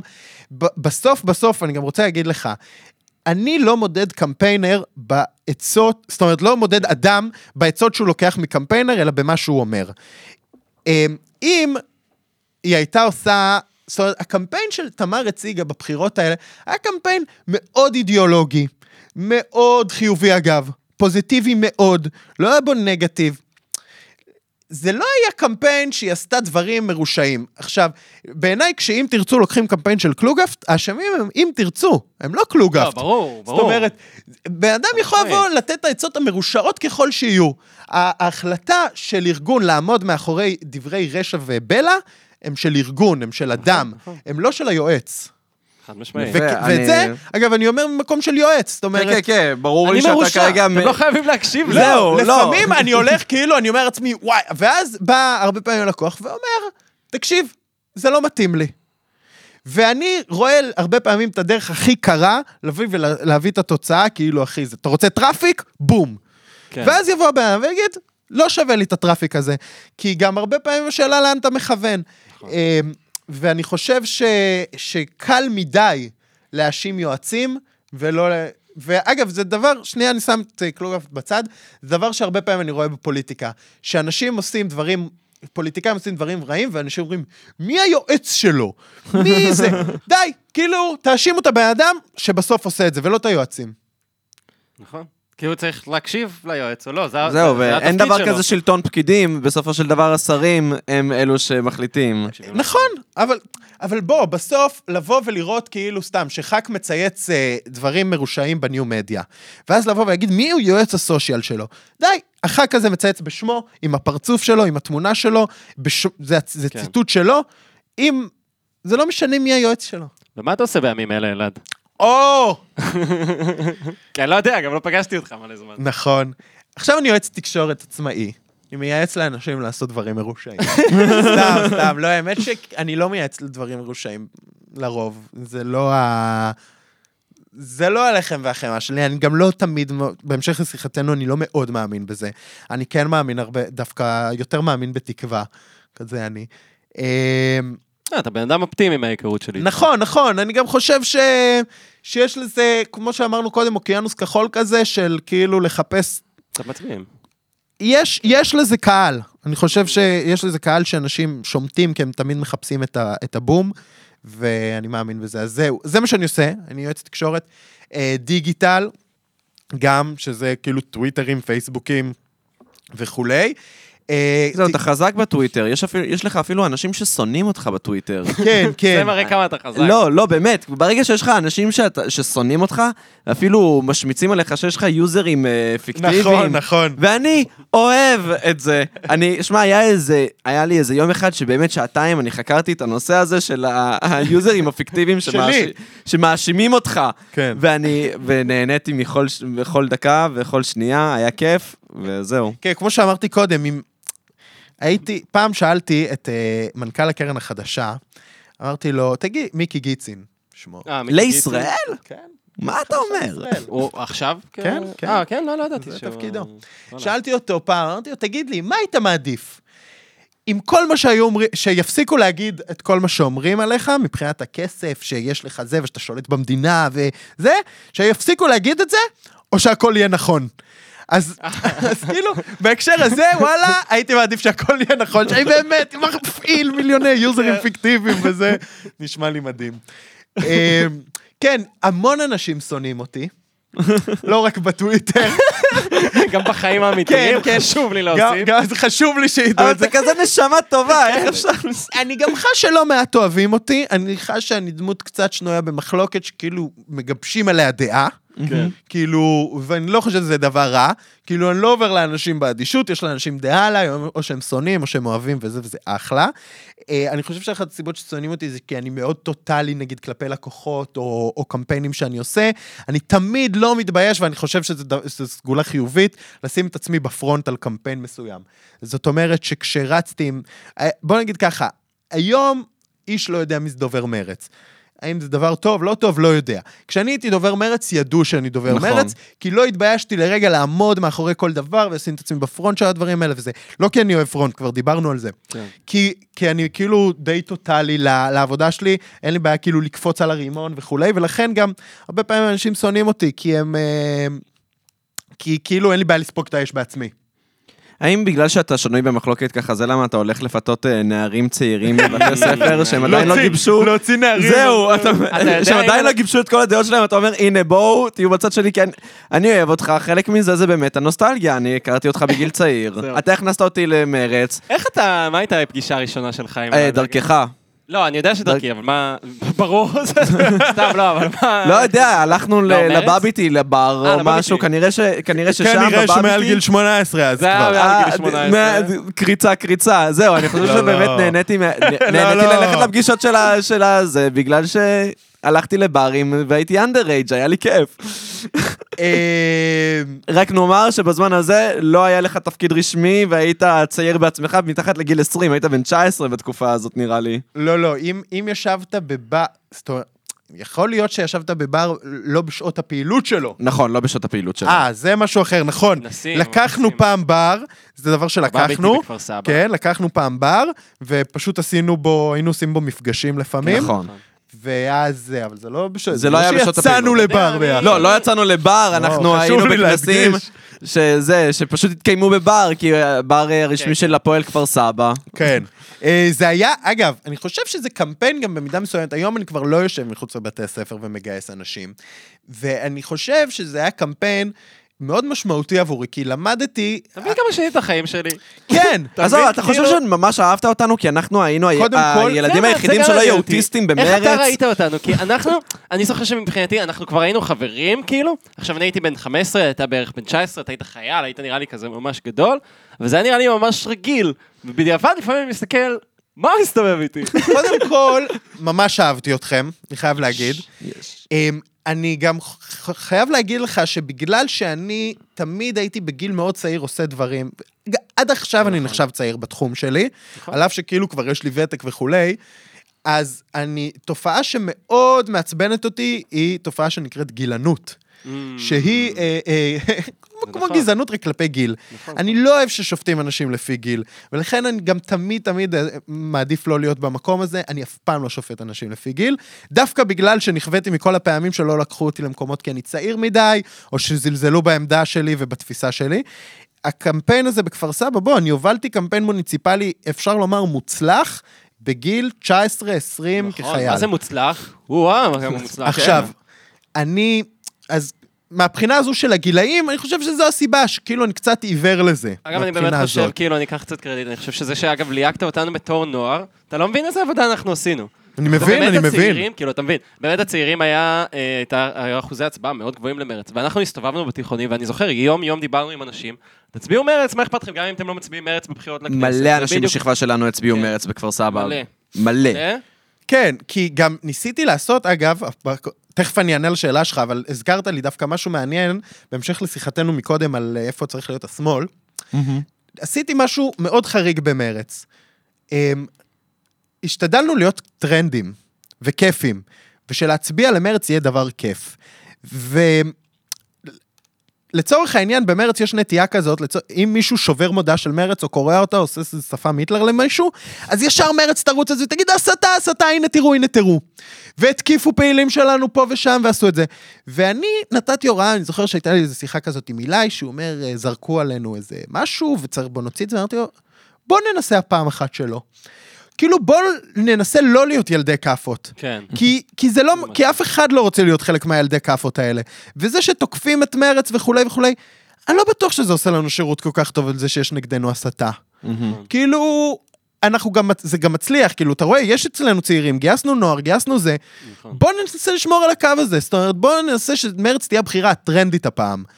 אמ, אז בהקשר לשיחתנו על ה... דווקא לא ללכת למקומות האוטומטיים של השמאל. אה, בקשר אליכם, איך ראיתי אתכם, תראה, אני חושב שזה קמפיין, א', בו למדתי שמה שמעניין אותי זה להיות בבקסטייג', כי כאילו ממש נהניתי מזה, אני חושב שהבאתי רעיונות מבריקים. אני חושב שזה היה כיף, זאת אומרת שהייתה לי דרך ניתוח, ניתוח מאוד אחרת על הסיפור הזה. גם אני ממש זוכר כאילו שממש חיכו לשמוע מה תגיד. כן. ו- זאת אומרת, היית מוקף באנשים כאילו מאוד מאוד מנוסים ומאוד אילי, זה, זה, כן. זה, מאוד חיכו לשמוע. נורא הודיתי על ההזדמנות כאילו לנהל אה, אה, קמפיין בגיל כזה, ולכן עשיתי את זה, אגב, בהתנדבות מלאה, צריך להגיד, אבל נכון. מבחינתי זה דבר שנתן לי הרבה. אני חושב שזה קמפיין שלמדתי בו הרבה, אגב, גם בעיקר על עצמי, על איך כאילו, איפה אני רוצה להיות. ולכן גם כאילו מאוד נהניתי מהעבודה איתכם, זאת אומרת, יצאתי בעצמי פיזית לגייס את האנשים לשטח, וכאילו, זאת אומרת, כן, נראיתי לכם אולי איזו דמות סמכותית, אבל באיזשהו מקום, לא, דווקא, תשמע, היית חבר שלנו. כן. כאילו, כן. אני ממש ראיתי אותך כחבר, אז הסתובבנו זהו, ביחד. אני כן למדתי יחד איתכם, כאילו, איך עושים את זה. אז Mm. את מה שאתם עשיתם כבר למדתי, כי כן הייתי פעיל בעצמי, כן תליתי שלטים, כן יכלתי כן. להגיד לכם איפה ואיך כדאי לתלות שלטים.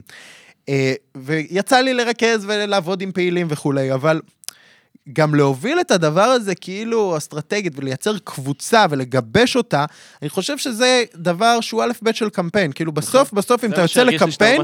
אם אתה יוצא לקמפיין, תגבש סביבך קבוצה שטוב לך איתה, כי כאילו אתה הולך לחיות עם האנשים האלה. אתה גם טוב בלשמור על קשרים, לפתח קשרים. אתה ממש טוב בזה, נראה לי. לא? אני כאילו, מה זה כן? אני שומר על קשרים עם אנשים שאני מחבב. אני חושב שאחד הדברים שהבנתי לגביהם, שלמה אני רוצה אה, כאילו להיות מאחורי הקלעים יותר, זה כי לא, כי בא לי להישאר בקשרים רק עם אנשים שאני מחבב. אבל אני אגיד לך מה אני מרגיש, אני מרגיש שאני יכול לא לדבר איתך שנה. אתכם אני מחבב, כי נשארנו כן. בקשר, לא, נכון. אבל אני מרגיש שאני יכול נגיד לא לדבר איתך שנה, ואז להיות כזה טוב אלעד, אני יכול לישון אצלך, ואתה תהיה כן, בכיף, ותביא אותי, וכאילו... ברור, זה- ברור. זה היופי. אני לא מרגיש כאילו שאתה תהיה כזה, אה, למה לא דיברת איתי עד עכשיו, איפה היית? צריך אותי רק ש... כאילו, אתה מדבר איתי רק כשאתה צריך אותי, אתה לא כזה. לא, לא, לא. וזה אני- אני כאילו מבין את החיים, הם כאילו שרפים אותך לכל מיני מקומות, ואם יש אנשים שאתה מחבב וכיף לך איתם, אז זה נחמד שאתה נפגש אותם מדי פעם, כאילו לא צריך... אה, זאת אומרת, אני לא צריך לחייב אותך לפגוש אותי כל יום כדי שיהיה fun להיפגש מדי פעם. כן. אתה לא, יודע, אני רגע. זוכר שבאמת היינו מסתובבים הרבה בתיכון, ובאמת הייתי מסתובב הרבה, ותמיד הייתי אומר להורים שלי, איפה אתה, איפה אתה? אני עם אלעד, אני עם אלעד, אני עם אלעד. ואני זוכר פעם אחת הם שאלו, תגיד, אלעד הזה שמסתובב איתך, מה הוא מביא לך? מה הוא מביא לך, מה הוא רוצה ממך? למה בחור חייל מסתובב איתך? ואני הייתי כזה, לא. גם בוא, הם בדיוק, בן אחד שלהם כבר יצא מהארון. כן, בדיוק השלב הזה. אני אפילו זוכר שפעם ראינו את דפני ליף, כן. ודפני ליף בדיוק צילמה את הסרט הדוקומנטרי שלה, שלדעתי גם יצא, ובדיוק צילמה, ואז היא כזה ראתה אותנו, ואז, אני לא זוכר בדיוק מה, אבל נראה לי היא רמזה משהו על זה שאולי אנחנו זוג, תקשיב, ואז אתה אמרת לי, הנה, אתה תגיד את זה אתה, אני יודע מה אתה עומד להגיד. נו. שהיא חשבה שאתה גיי, תקופה, והיא ניסתה להוציא אותך מהארון, לא? מה זה תקופה? אני ודפני מכירים הרבה שנים, אוקיי? כן. היא לא זרה. לא, לא, לא, בכלל לא. וישבנו לפני פחות, לדעתי בערך שנה, אפילו פחות. אוקיי. אני והיא בנחמה וחצי, בית קפה מול הבימה, ברור. שאני נוטה לשבת בו רבות, ישבנו יחד על הבר, קשקשנו. אמרתי לה, זה משהו, בת הזוג שלי? ואז היא מסתכלת עליי ואומרת לי, אתה לא גיי? עוד פעם? כן, עכשיו גם עברנו על השיחה הזאת כמה כמה פעמים. פעמים. והיא אומרת לי, תקשיב, אני ממש בהלם. אנחנו מכירים שנים. אני אומר לה, כן, ואני כל פעם אומר לך שאני לא גיי. היית בהלם גם בפעמים. הקודמות. אז כן, כאילו, נראה לי שגם עכשיו היא מקשיבה לנו, מה שאני בספק. נראה לי שלא. פרות קדושות! אבל גם, עכשיו היא כאילו גרה בהלם. פה באזור, לא? כן, כן. כמעט היא גרה. נכנסתי בה עם האופניים לא מזמן. אני גרה קרוב, כפרה עליה. אמ, זה, אגב, זה מביא אותי לשאלה שאני רציתי לשאול אתכם. מישהו מקשיב לנו? כן, כן. אחי, אוקיי, מה, יש לנו 150 מאזינים בשבעה ימים האחרונים. באמת? כן. אני לא ידעתי את זה טירוף, אפילו. מספרים לא, יפים. אני, אני, כן, מספרים, אני מה, הצגתי את זה. ומי ה base? לא, מי לא ה base? כאילו, כי זה חברים בסוף, שלנו. זהו, לא, מה אני רוצה להגיד? נו. הקשבתי אה, לפרק הקודם שלכם קצת. עם מה, עם ילד רון? אסל, עם כן, רון כן. כן. היה מגניב. אבל אני תוהה לעצמי, האם הפער בין השיחה שאנחנו עשינו לשיחה שעשיתם שם, זאת אומרת, אם אנחנו לא קצת מאבדים את המאזינים, לא, זה לא היה, או שכאילו הם ממש רב-תחומיים. כי עשינו פה שיחה כאילו פוליטית, מאוד פוליטית. הארדקור, כאילו. נכון, האמת שזה היה ממש הארדקור פוליטיקה. זה היה לא, זה היה פוליטיקה... אני אגיד לך מה, אחרי שהבאנו את רון עשהאל, חשבנו להתחיל להביא ראפרים, אני באמת חשבתי אפילו להתחיל להביא ראפרים, ודווקא יצחק הציע, לא, בוא נביא את אלעד. ואני ממש אהבתי על הרעיון הזה. זהו, כאילו אני- במקום... במקום לבוא ולתת, אה, אתה יודע, פורמט אחד לפודקאסט הזה, זה הפודקאסט שלנו, אנחנו עושים את זה הפודקאסט. שלנו, אנחנו עושים אותו בגלל מה שמעניין אותנו. הבנתי. ואגב, אבל, אבל יש לי חברים סתם, אתמול נגיד פגשתי את ליאם, חבר משותף במקרה, הוא כן. בדיוק עלה לאוטובוס, והוא גם שמאלן, והוא כזה, דיבר איתי הרבה על השמאלנות כזה, שדיברנו בפודקאסט, והוא מאזין לפודקאסט, הוא האזין להכל. כל כן. פעם או מישהו אומר לי את זה, אני ממש מופתע, הוא האזין להכל. אני גם תמיד מופתע שאנשים מקשיבים לפודקאסט שלי. אגב, תמיד אנשים אומרים לי, כן, היה ככה, היה ככה. אני כל הזמן לעצמי, באמת, הקשבתם לשעה, ואני גם בפודקאסט עצמו מדבר על זה שאני בספק שיקשיבו עד הסוף. כן, כאילו. תמיד יש לי, למה שמישהו ירצה להקשיב לי שעה? ועוד, אתם פה יותר ארוך. אנחנו יותר ארוך, אנחנו לא ערוכים, ואנחנו גם לא תמיד מוכוונים כל כך מטרה. זהו, אני אומר לעצמי, למה מישהו ירצה להקשיב לי כל כך הרבה זמן? כי זה הנג, לא יודע, זה הנג. זה מה ש... זה אה, באמת, כן. אה, המאזינים שלנו אומרים, אני מרגיש שאני בישיבה איתכם, זה זה כזה. וכן, אנחנו רוצים אה, ללכת עם הפודקאסט הזה לכל מיני מקומות. נעשה שעשועונים, נעשה מערכונים. אולי אפילו דמויות, לא, אבל אחד הדברים שאני ממש רציתי לשאול אותך זה גם לגבי מרץ, זה ש... כן. אני ראיתי אהבה על הספקטרום לא מזמן, שזה ממש... זה? אה, לא, אני לא ראיתי זה זו תוכנית ריאליטי בנטפליקס, שבה לוקחים אוטיסטים ו- ומוצאים להם אהבה בין אוטיסטים. אני כבר מזהה את השאלה. מעולה, מעולה, כן. עכשיו, הם נורא אוהבים סרטי מארוול, אוקיי? הם מאוד מאוד אוהבים סרטי והמנגה. מארוול. עכשיו, האנשים על הספקטרום. אנשים על הספקטרום. אנחנו היינו בנוער מרץ, במחנות, ופגשנו שם גם הרבה מאוד אנשים על הספקטרום, ומסתבר שהם נורא אוהבים מרץ. כן. האם אתה רוצה לומר לי שמרץ זה גרוע כמו סרטי מארוול? האם יכול להיות שאנחנו בכלל טועים בזה שאנחנו מגנים על הדבר הזה? לא, אני רוצה שהשאלה להגיד לך... הייתה מאוד אופנסיב, אבל תניח. לא, אבל יש לי תשובה, דווקא יש לי תשובה לסיפור הזה. אוקיי. כאילו, אני שנייה אתעלם מהחלק האופנסיב. לא, זה היה, כן, זה היה לא. פוגעני, אבל אנחנו בפרות קדושות, וזו הפרה קדושה שהייתה צריכה להישחט. כן, אני מבין אותך, אבל גם, לא תאמין, אבל יש לי תשובה. שזה אגב מדהים. תראה, בטח שיש שלעצמו. לך תשובה, אני אתה חי את זה חושב הרבה יותר מאיתנו. שהדבר הנפלא, אתם, זאת אומרת, אתם מכירים את מרץ, אגב, משהו שרציתי להגיד לך, ותוך בליל המילים שאמרתי לך, לא, לא אמרתי קודם, על זה ש... שוב, אני לא זוכר. לא משנה, תכף אני אזכר. אבל מה שרציתי להגיד לך, תראה, בסופו של דבר, אחד הדברים היפים בפוליטיקה, זה שאתה מקבל את כולם. כי אתה לא יכול, א', אתה בטוח לא יכול להיות אופנסיב, כי זה כאילו יחס, יחס רע. ויותר מזה, אתה, כן, כאילו, בסופו של דבר, אתה רוצה שכמה שיותר אנשים יבואו אליך. זאת אומרת, המטרה שלך היא לגייס כולם, ושכולם ירגישו בנוח. עכשיו, הדבר הזה כן נותן להרבה מאוד אנשים, אה, כן גם מקום חברתי. שייכות וחברתי. ושייכות, אה. והרבה פעמים אנשים שיותר מתקשים בכל מיני מסגרות אחרות חברתיות, אה, כן מצליחים למצוא את עצמם בתוך מסגרת פוליטית. כי, אה, כי בפוליטיקה מאוד מאוד מאוד מקבלים אותם. גם יש משהו שהוא קצת פריקי בפוליטיקה. שאתה נכון. כאילו מתעניין באיזוטריה של האיזוטריה, ואתה נכנס כאילו למעמקי מקום 30 ומשהו ברשימת אה, אה, חרטה ברטה למיניהם, ואתה ממש כאילו שולט בזה בצורה זה, ו, ויש פה איזה ידע רחב, ויש פה כן משהו שהוא כאילו... כן. זאת אומרת, יש פה משהו שהוא מתאים לזה, אז אני חושב שגם המסגרת שהיא מאוד מכילה ומקבלת, אה, כאילו במהות שלה, שאתה רוצה אנשים, גורמת כאילו להרבה מאוד אנשים לקחת חלק. כאילו, אתה תמיד רוצה כן להכניס כמה שיותר אנשים, ולקבל את כולם.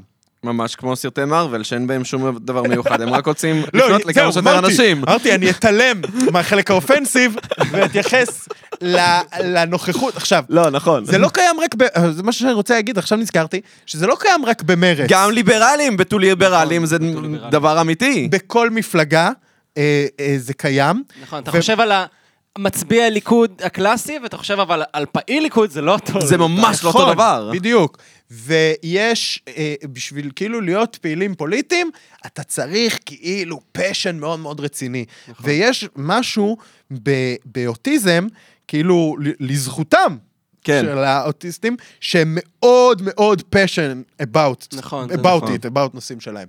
עכשיו, נושאים שמעניינים אותם, כאילו. אה, עכשיו, מה שרציתי להגיד לך, למה אני אומר מרץ? כי אתה שואל על מרץ, ואני אומר לך, זה קיים בכל המקומות. נכון, נכון. כשאתה שאלת קודם על זה שאמרת במרץ יש קרבות שהם יוצאי דופן וכולי, אז רציתי להגיד לך גם, אתה פשוט מכיר את מרץ. נכון. מה לא שקורה. במרץ זה כל כך חלבי, כן. לעומת מה שקורה במפלגת העבודה, הליכוד, וזה, כן, אתה זה- פשוט זה לא נחשף לזה נכון. ביום-יום. למה- כאילו הליכוד, להכיר אותו בפנים ואת מרכז הליכוד וכולי, להכיר את מרץ זה ממש, זה גן עדן. נכון. באמת? כן. לא, אני לא יודע, למשל, אתה? אומר נכון שממלמל, אבל אני לא יודע, זה לי אין מושג. תחשוב על הפריימריז בליכוד לעומת הפריימריז ב- במרץ, הם כאילו... אצלנו זה הרבה יותר בכפפות של משי. פלוס, אגב, אצלנו יש הרבה פחות מה להיאבק עליו. בסוף נאבקים על 4-5 מקומות בכנסת, כן. באופוזיציה, שם אתה נאבק על משרדים ממשלתיים, אחרי זה משרדים ממשלתיים מספקים ג'ובים. נכון. אתה נאבק על ג'ובים, על זה, כל... בסוף שם זה מערכת שהיא הרבה, הרבה, הרבה, הרבה יותר מסיבית ואינטנסיבית. אז כאילו אני אומר, קל הרבה פעמים כאילו להסתכל בחלקת עולמך הקטנה ולהגיד, אה, איזה חרא פה.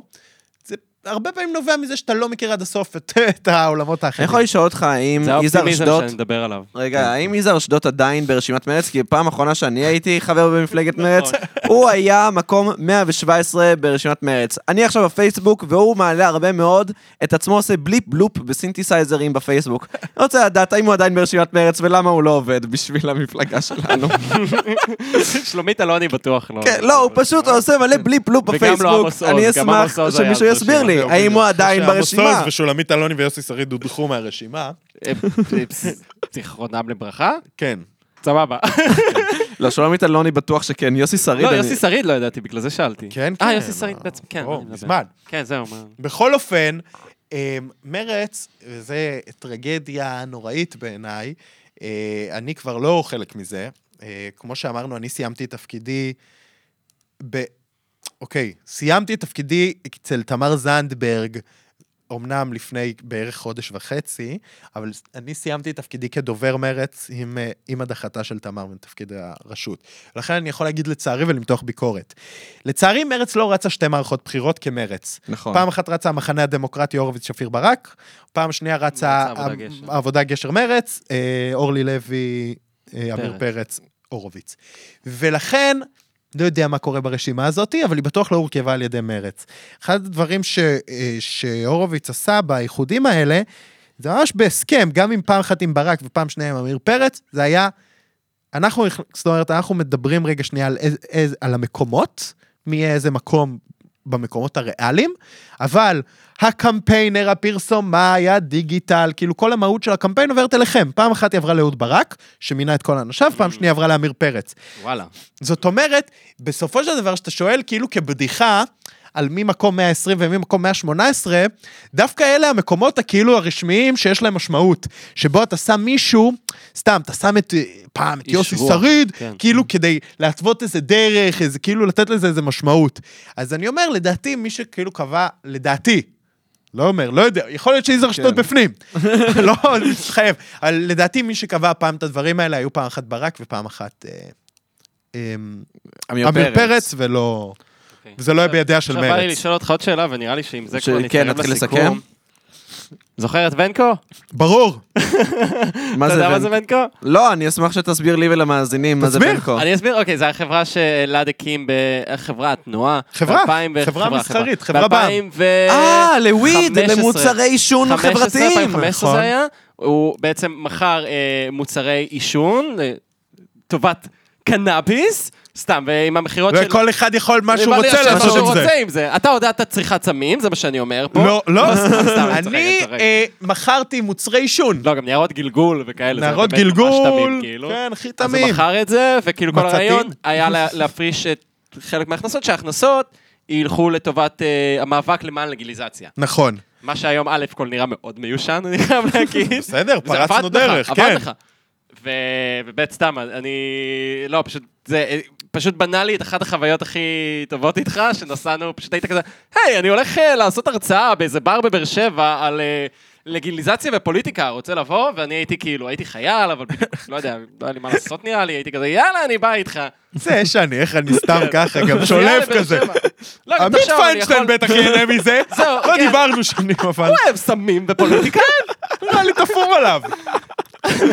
אה, יפה. וזהו, ואז הוא כאילו, אבל, אבל הנה, גם תראה את, את, את הרמה של הזה, שלא יודע, נראה לי גם לא ראיתי אותך הרבה זמן, דיברת, יאללה, אני בא איתך לבאר שבע. כן. נוסע לבאר שבע. היה מגניב הכנס הזה, אגב. היה מגניב הכנס. וואי, זה אגב עוד פעם מסוג הפעמים שאני בהלם שאנשים זה. כאילו, שאנשים הגיעו? אני בא, והמקום מפוצץ! כן, זה היה הזוי. ואני מדבר, ואני מסיים לדבר, ואומר שאלות, ולכולם יש שאלות. לא, רגע, מה יש לכם לשאול אותי? לא, אבל אני גם חייב להגיד את זה. קודם כל, אני נוסע איתו בבאר שבע, ובאמת, הבחור כזה... אלעד כאילו עושה לי, טוב, אז מה לדבר? לא יודע, תכלס לא הכנתי כלום, אני בא לבר וכאילו נזרום, יהיה כיף, נכון, נזרום, על מה לדבר? כאילו, אתה יודע, באמת, אין לו מושג מה לקרות. אה, וגם הוא אמר לי, כן, עומדים לראיין אותי ברדיו. זוכר את הסיפור? איזה- איזה רדיו זה? וואו! אני אגיע לא לזה. זכרתי את זה, לא, לא לא, זכרתי אני את זה, זוכר כן. את זה, זה עליתי. לדבר ברדיו על איזה משהו, הייתי בעימות. עם אה, זה, עם שמעון ריקלין. אה, אז רציתי להגיע אתה היית בעימות עם שמעון לזה. ריקלין? לא אני רציתי שתזרוק, רציתי רק שתגיד לי את הכל. זהו. אז רגע, לא, אני לא זוכר על מה, להעלות לא את. ריקלין כל כך הרבה פעמים בשיחה הזאת. אז בא לי להגיד, דגלי אש"ף, אני עושה עכשיו מירכאות באוויר, כאילו יכול להיות, כן, אני- לא זוכר את הנושא, אבל אני אה, אז זוכר מה את שהיה, אנחנו. עושים, והוא אומר לי, כן, טוב, אבל לפני שאני אגיע, אני אצטרך, תהיה לי כזה, יהיה לי רעיון ברדיו, אני אתראיין ברדיו, ואז נתחיל את השיחה. אה, אנחנו יורדים גם כזה למקום, באר שבע, רואים באמת את המקום מפוצץ ב- בצעירים וזה.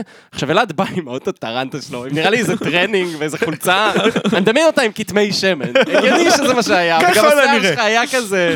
כמו עכשיו. כן. קשה לראות, אבל כמו עכשיו. והיית מה, גם בגילי נראה לי בעצם. כנראה. לא, בגילי, כן, היית בגילי.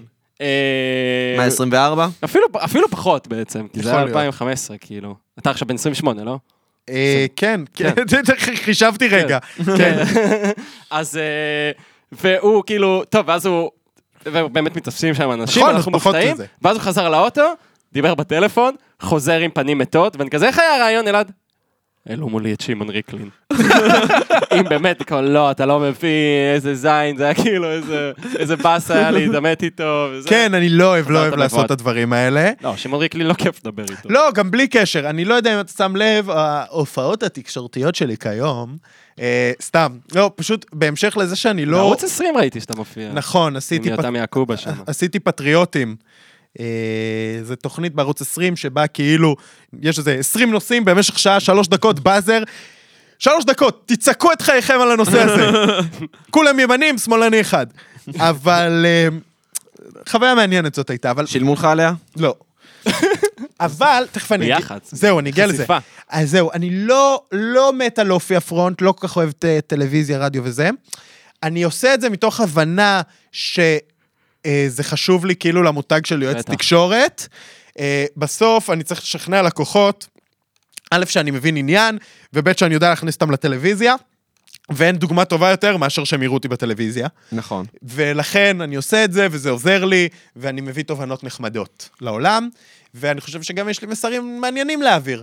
אבל אני לא רוצה, כאילו, לא מעניין אותי להיות במקום של עימות אידיאולוגי, אה, זה, בשביל זה יש לי לקוחות שאותם אני שולח לטלוויזיה. כן, מעניין אותי, לצורך העניין, הטור בגלובס, של לבוא ולתת את הפרשנות שלי, את התפיסה האסטרטגית שלי כיועץ תקשורת, על איך יותר נכון לדבר תקשורתית או דברים כאלה. ולכן, ההופעות התקשורתיות שלי היום, לצורך העניין, הן בעולמות הפרשנות. עכשיו, נכון, אני לא, בחיים לא מכחיש את הדעות שלי, אני נגד האנשים שעושים את זה. אני מגיע מהשמאל, מן הסתם, אגב, הפרשנות שלי היא יותר על מה צריך לעשות בשמאל, כי, זאת אומרת, כי זה העולם זה שאותו מה אני חי. שמעסיק לך את הראש. כן, זה גם באמת יותר העולמות שלי, אבל אני לא אוהב למצוא את עצמי פתאום באיזה עימות אידיאולוגי על... אה, עם שמעון ריקלין. כן, שהוא סתם כי כאילו... כן כיבוש, לא כיבוש, זה עוד פעם, בשביל זה סתם. תחרות מכות קצת. כן, גם בשביל גם זה... שמעון ריקלין, למה הוא כל... אתה יודע מה מעצבן אותי בו? שבאמת הוא כל הזמן מאשים את השמאל, הוא מאשים אחרים במה שהוא עצמו עושה. כזה. איזה משרתים, איזה, זה כאילו, זה לא עיתונאי, וכל מיני דברים כן. כאלה. אני יכול להוציא לך עכשיו שלושה טוויטים, וזה, הוא פשוט רגע, יעשה, אני רק יגיד רוצה שם לסיים את את מה הסיפור שהוא על עשה. ונקו גם. אה, כן, הסיפור על ונקו. נכון, אז הייתם בבאר שבע, הוא ואז- חזר עם ואז הוא פנים חזר נפולות. עם פנים, כן, זה אחרי שהוא הוא התעמת עם שמעון ריקלין, לא כיף, טוב, יאללה, בואו נתחיל. עכשיו סתם, אני זוכר כאילו, באמת אה, אנשים שם ישבו עם הרשת פנים רצינית, חיכו בתור, כן. התלהבו מזה שבאת, כאילו זה היה איזה הופעה שלך, כן. כאילו, וזה. ואז זוכר, כולם יושבים כזה רציניים, ואתה כזה עם החיוך שלך כזה, אתה כזה, טוב, אז מה, אז מה נדבר, כאילו? האמת שנסעתי פה עם עמית, תגידו שלום על עמית, אני כזה ככה, היי, שלום, וכולם כזה, לא יודע, מוחאים לי כפיים או משהו. הוא שאל- ש- שאלתי אותו, מה להגיד להם, מה לדבר איתם בכלל? והוא אמר לי, לא יודע, נערב, תתחיל לדבר על פקודת הסמים המסוכנים. אז אמרתי, טוב, אני אדבר על פקודת הסמים המסוכנים. כאילו ככה, באמת, הכי אה, חפרי, אבל אז באמת, כאילו, נתת באמת הרצאה טובה, וזהו, ואז היה שאלות, ואז כאילו, באמת היה מלא שאלות, ואני זוכר אפילו שאני עניתי על איזה שאלה אחת, איזה מישהי מהקהל שאלה שאלה. אותך? או לא, שאני שאלה- אמרתי, שאלה עמית שאלה יענה. אותך, ואז אני הייתי, סליחה, אפשר לענות? ואז היית כזה, בוודאי. ואז עניתי, ואז היית כזה, עמית gentlemen, עמית gentlemen. סתם, שאלה על קנאביס, אה, אה, לא זוכר כבר מה, אמרתי לה משהו כזה שקנאביס זה לא קדוש, וחשוב לעשות הסברה גם כאילו מה הדאונסייד של זה, ואי אפשר, אה, בגלל שמנאבקים על לגליזציה, להציג את זה כהולי גרייל. כן, כאילו נכון, אגב, צודק מאוד. כן.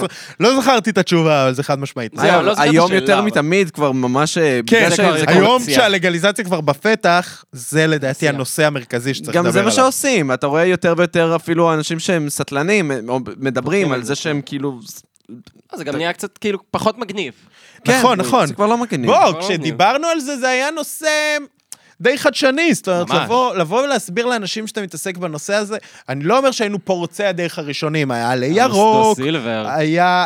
אה, וגם חשוב להגיד, בעולם. עשית ישיבות עם גדי וילצ'רסקי ועם אה, דוקטור אה, ברקת שיף. נכון, הם היו בצ- בצוות ההיגוי שלנו, כאילו הקמנו איזה צוות היגוי שאמרנו, אנחנו כאילו ננהל את הביזנס, אבל אה, אנחנו, בסופו של דבר, הרעיון הוא שכאילו הכסף שייכנס לחברה, החברה תייצר אה, אה, פעילות, ולכן את הפעילות אנחנו רוצים לתת דווקא לאנשים שמעורבים במאבק וכולי, להוביל.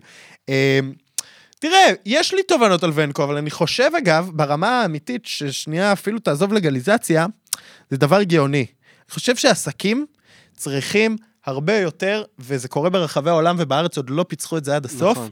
לדבר קצת על אחריות תאגידית. זאת אומרת, נכון, אתם עסק שמרוויח כסף, תנסו רגע גם להבין איך אתם... מחזירים לציבור, מחזירים לציבור. אתכם. זה מה בדיוק. שהיה דיון עכשיו עם כל המחאה של השחורים בארצות הברית, על מייסיס וכל אלה. בדיוק. עכשיו, לצורך העניין, אתם קונים, אתם חברה שמוכרת מוצרי עישון, אתם OCB לצורך העניין, תנו משהו בחזרה לקהל שלכם. אם אתם OCB, הקהל שלכם מתעניין בלגליזציה כנראה, או דברים כאלה. אם אתם, אה, לא יודע, סימילק, אז תנו משהו שקשור כאילו לזכויות, רוצים, אה, כן. כן, לזכויות הורים, לא יודע כן. מה. אבל דירות אפילו. יש זה- משהו, זה, זאת אומרת, אני חושב שזה... יש בזה משהו חדשני מהפכני, שאני מאוד, אגב, שמתי לעצמי כמטרה אה, לעשות אותו גם היום לחברות מסחריות.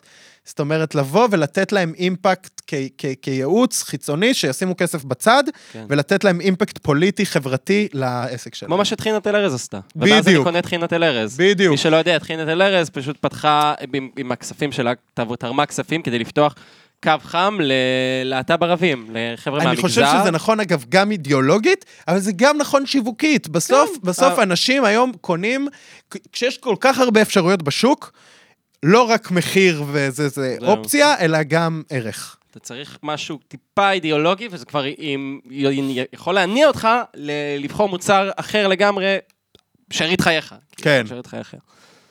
אה, ואיך היה הישיבות עם אה, גדי וילצ'רסקי וברקת שיף? היה fun, היה fun, עוד פעם, זה ממש תקופה. אחרת. כן, כן. תקשיב, גם אני חייב להגיד, אני לא איזה מעשן מסיבי נכון. וזה, היום אני בקושי מעשן גם.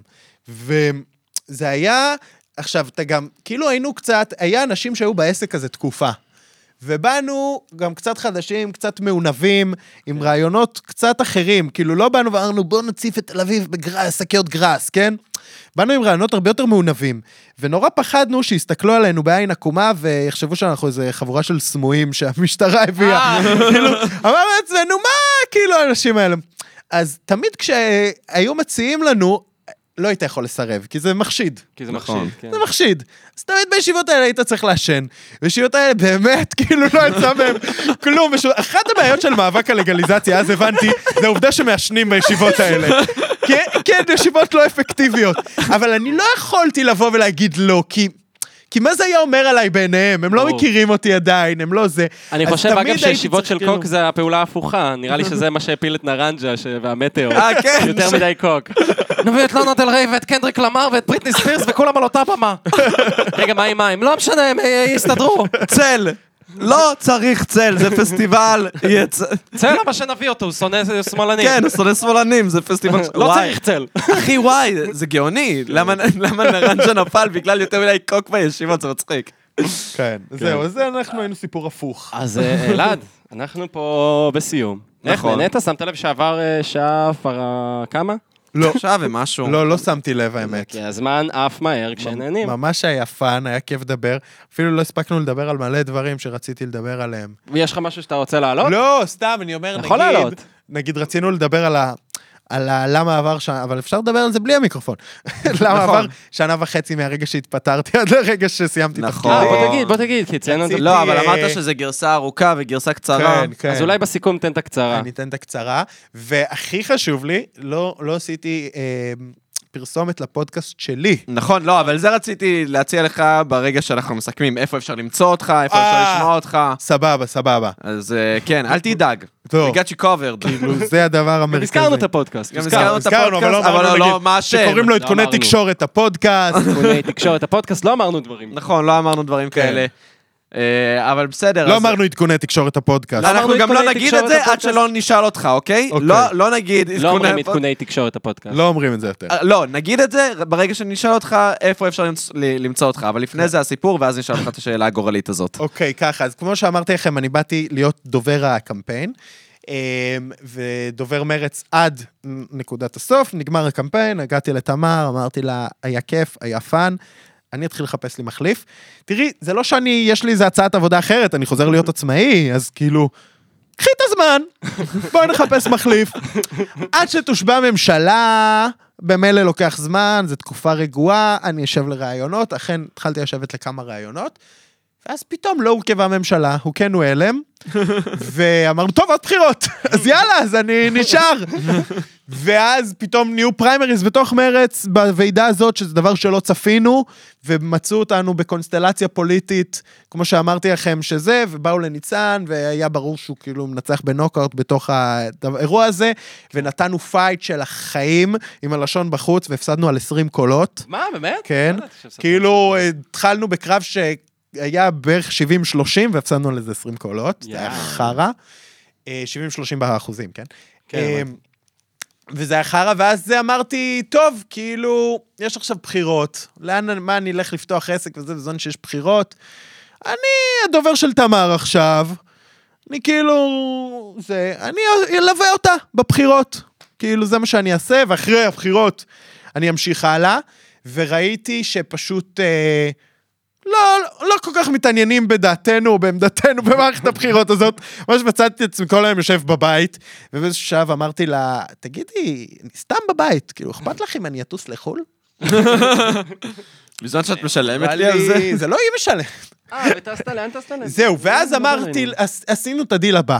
קניתי כרטיס... לונדון טסת. לא, לא לונדון. קניתי כרטיס טיסה one way. לפריז. פריז. עשיתי חבילת חו"ל מלאה שבה אני זמין כל הזמן בטלפון וכולי, ועשיתי, קניתי כרטיס one way ואמרתי, אם צריך שאני אהיה בארץ, אני אחזור על המקום. אה, והיה לי תכנון כזה לנסוע לפריז, משם לבלגיה, משם לברלין, משם זה. אחרי יומיים שברתי את הרגל וחזרתי בבושת פנים, זנב בין הרגליים, נכון, חזרה לתל אביב. נכון. אמ, זה החזיק, זהו, זה הטיול הזה החזיק שלושה ימים, אני אפילו לא יכול להרגיש עליו רע. ואז אמרתי, טוב, עם רגל שבורה, ועכשיו עוד פעם עד שירכיבו ממשלה וזה, אז אני כבר נשאר. ואחרי זה נמצא החליף. בקיצור, ואז מערכת בחירות שלישית, והבנתם את הסיפור, אני לא אכנס לכל הזה, אבל זהו, אז כאילו... אז הודעתי לה שאחרי המערכת בחירות השלישית אני עוזב היהימה, אמרתי לה, גם אם יש רביעית, תזכרו אותי החיצוני, לא נשאר יותר, לא בתפקיד בשכ... לא שכיר. כן. ואז באתי להיות עצמאי, התחלתי להקים עסק עצמאי, קורונה, פתאום אמרו אולי זה לא זמן טוב לעצמאים. נאלצתי, מי צפה מגפה עולמית באמת, אז נאלצתי כאילו להישאר עוד, אז אמרתי לעצמי, טוב די. כאילו, אני לא אצא מזה, מי יודע כמה זמן תהיה הקורונה, אני הולך להיות עצמאי ושימותו כולם ויהיה בסדר, ווואלה, התפטרתי, עזבתי ככה עם, בפלסטר, וואלה. ווואלה בסדר. בסדר. וואלה בסדר, יאללה, יש. עסקים. אוקיי. אז אה, אלעד וולף. היה כיף ממש אה, לארח אותך. בוא תספר למאזינים שלנו עוד איפה אפשר איפה אפשר למצוא. למצוא אותך?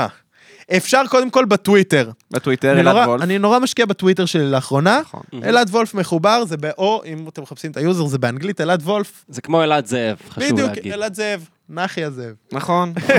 אבל וולף זה עם W, כן, כי זה מגרמנית. כמו זאב. אתה בדיוק. אשכנזי. נכון. זה נכון. אוקיי, אז נכון. כבר אה, כל הדעות שלך מבוטלות. רובן. רובן. אוקיי, מעולה. אה, אומר- אבל אני אכיר, צריך להגיד, אני אכיר המגזר החרדי. וואלה, כן. אוהבים אותך החרדים? אני, יש לי, יש, יש לנו איזה עניין לחרדים. מה הקטע? אה, אני כאילו תופס את החרדים בתור אוכלוסייה שעוברת עכשיו, לפחות בתקופת הקורונה, עכשיו עליהום מאוד בלתי ממש. מוצדק. אנחנו גם דיברנו על אנחנו זה. דיברנו על זה כן, בפרק הקודם. ולכן, אה, ויש לי כאילו, אחד הדברים היפים בלעבוד בכנסת, זה שבכנסת אתה מוצא את עצמך עם מלא ציבורים. אתה כאילו, יש שם חרדים ומתנחלים וערבים וכולי, דברים שאתה לא ביום-יום שלך. ונוצרו לי המון קשרי חברות מאוד טובים, לא מעט חרדים, וההתקפה עליהם בקורונה מאוד אה, עצבנה אותי, ואני חושב שהיא גם קצת כאילו חיברה אותי עליהם וזה, אני כאילו מסתובב לפעמים בבני ברק וכזה, ופאן, כן, ומביא. צ'ונט, ו... איזה מלך, אתה מביא צ'ונט, עזוב, כן. אה, קראת לזה צ'ונט ולא חמין, כן. אז אתה כבר יקיר שלנו. הפודקאסט. בדיוק. אתה כבר יקיר הפודקאסט, כן. ושל הציבור החרדי. בדיוק. אה, זהו, אז זה אלעד וולף, בטוויטר. כן, אה, בטוויטר ובמה שנקרא ספוטיפיי, או איפה שאתם לא שומעים פודקאסטים, כנראה שבספוטיפיי. עדכוני תקשורת, הפודקאסט. מה המהות שלו, אם יש לי עוד דקה? בסופו של... מ, אבל רק דקה. לא, יש לך, לא, יש יש לך כל הזמן, זה אינטרנט, אין- פה זמן. הבנתי. זהו, אז אין הפסקת פרסומות. כשהייתי דובר מרץ, הקמתי קבוצה שנקרא עדכוני תקשורת. הקבוצה הזאת הייתה, היו בה חברים כאילו תמר, וכאילו צוות הקמפיין המאוד מצומצם, והצוות שלה וזה, שבה כאילו דיווחתי כל הזמן על אה, אה, עדכוני, עדכונים מה, מהתקשורת, כי זו העבודה שלי, שרלוונטיים לחיינו. שאולי שווה להגיב עליהם, שאולי שווה לעשות עליהם משהו, מה שנקרא שכולם יכירו וידעו דברים שקורים חשובים, סקרים, עניינים וזה. ואז פתאום אמרתי לעצמי, תראו, האמת שהקבוצה הזאת רלוונטית גם לעוד אנשים, למה לרכז השטח של המפלגה היא לא רלוונטית? למה ליו"ר הצעירים? למה לזה, כאילו, אולי גם להם יהיה רעיונות מזה. אז הרחבתי את התפוצה קצת, וקראתי לזה עדכוני תקשורת מורחב, והיא הייתה כאילו קבוצה חד-כיוונית שרק אני מעדכן בה ומעדכן על תקשורת. ולאט לאט פתאום אנשים אומרים לי, אתה יכול לצרף אה, חבר לקבוצה, זה גם מעניין אותו. ונהיה לי לחץ, אמרתי, טוב, תקשיבו, אני משחרר לינק, כל אחד רשאי לצרף אדם אחד. אבל כמובן שזה יצא משליטה, והיום יש כאילו שתי קבוצות מלאות בוואטסאפ של עדכוני תקשורת מורחב, מה זה מלאות? כמה אנשים זה מלאות? 257, וואו. שבהם אני מדווח חדשות, פלוס אה, עדכונים מהפגנות, שזו קבוצה מלאה של 257, פלוס עדכונים מהמרוץ לבית הלבן שעשינו, פלוס עדכונים מכל מיני דברים איזוטריים, שכאילו אני פותח יהודיים, מה שנקרא אימפרית עדכונים, ואז החלטתי כאילו להדגיש, להקדיש לזה פודקאסט, שבו אני מדבר על עדכוני תקשורת, אני לא מביא סיפורים, כתבות חדשניות, כן. אלא אני נותן את עדכוני התקשורת אה, בהרחבה, מדברים עליהם. דרך הדיון באמת. בדיוק, חופרים עליהם, מדברים עליהם, כזה עדכוני ומי התקשורת. עוד נמצא איתך בפודקאסט הזה? הפודקאסט הזה, אני עושה אותו יחד עם דור בן דור, מהמם. זה שמו, המלא והאמיתי. דור, למה- למה הם קראו לו דור ההורים שלו? זה זה היה זהו, בדיחה? זה כנראה דחקה. כן, דחקה הוא נולד שיצא בראשון. לאפריל גם, מה זה? דווקא שיצא משליטה. אה, דור היה יועץ של תמר בתקופה שאני בא, הייתי הדובר שלה, זו תקופה קצרה, בתקופת החופשת לידה אי שם, אה, וכאילו נהיינו חברים, ועשינו יחד פודקאסט על הישרדות. זה היה פודקאסט באמת? טרש מוחלט, וואו, אני ממש שבו, מופתע, כאילו. שבו כל שבוע ישבנו בלי פוליטיקה, בלי כלום, ישבנו וניתחנו את האסטרטגיות של הישרדות, אוי, מדהים. וואו. וכאילו, כן, וכאילו מה יהיה, והימרנו מי יודח, מי זה, מפה, משם. הפודקאסט הזה צבר תאוצה, הוא היה כיף היסטרי, נגמר הישרדות, אמרנו, מה עכשיו? יש לנו חלל וריק בחיים.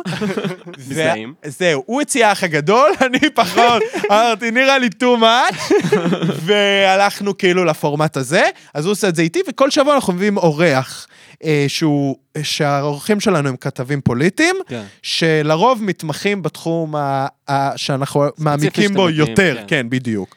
אה, אבל זה כתבים פוליטיים. נגיד. עמית סגל וכאלה, יש סיכוי שתביאו, או ש... כן, כן, אם יש ר- ר- רעיון רלוונטי לעמית, הוא מה- יבוא. מה אתה חושב עליו? אני מת על עמית. כן? כן.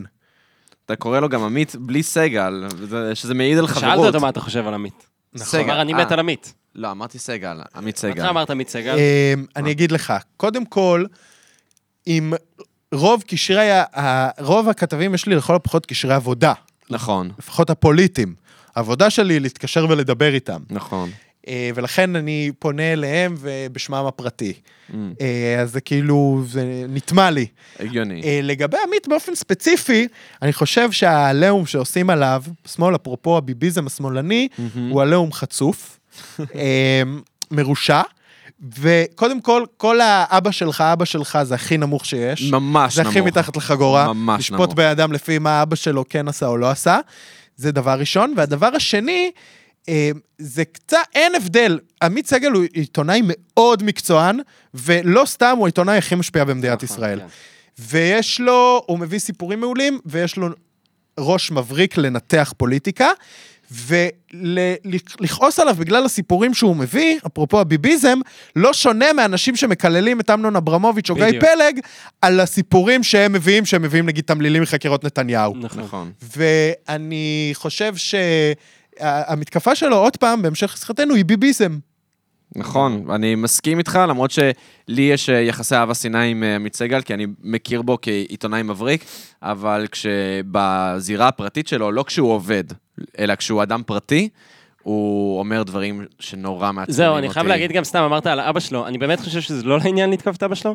עם זאת, אני לא חושב שזה לגמרי צריך לצאת מהדיון, כי בסופו של דבר כן יש לנו פה ילד שגדל אה, גם בעופרה, וגם לאבא שהיה במחתרת היהודית. אני פחות מסכים איתך. לא, אני לא אומר שצריך לך לתקוף אותו על כן- זה, אבל אבל הוא סתם כן ראיתי- עושה ריטוויטים לאבא שלו. הוא כן עושה ריטוויטים אה, לאבא? שלו. בוא, ככה, אבא שלו, קודם כל נתחיל בזה, הוא עורך של עיתון, עיתון, חשוב מאוד נכון. בישראל, כן? מקור ראשון. עכשיו, נכון. אפשר לעשות דיון ארוך, ואולי זה שווה פודקאסט משל עצמו, האם לגמרי. בן אדם שעשה משהו לפני 30 פיגוע שנה, טרור. פיגוע טרור, כן, לא משהו, אני לא, לא מקטין בדבר, כן? ברור, ברור. אני גם לא אומר מה התשובה שלי, אבל האם בן אדם שעשה מעשים חמורים לפני 30 שנה, האם זה אומר שהוא לא רלוונטי יותר, כאילו להיות חלק האם אפשר מחיי לבטל אותו, החברה? כן. כן. כן?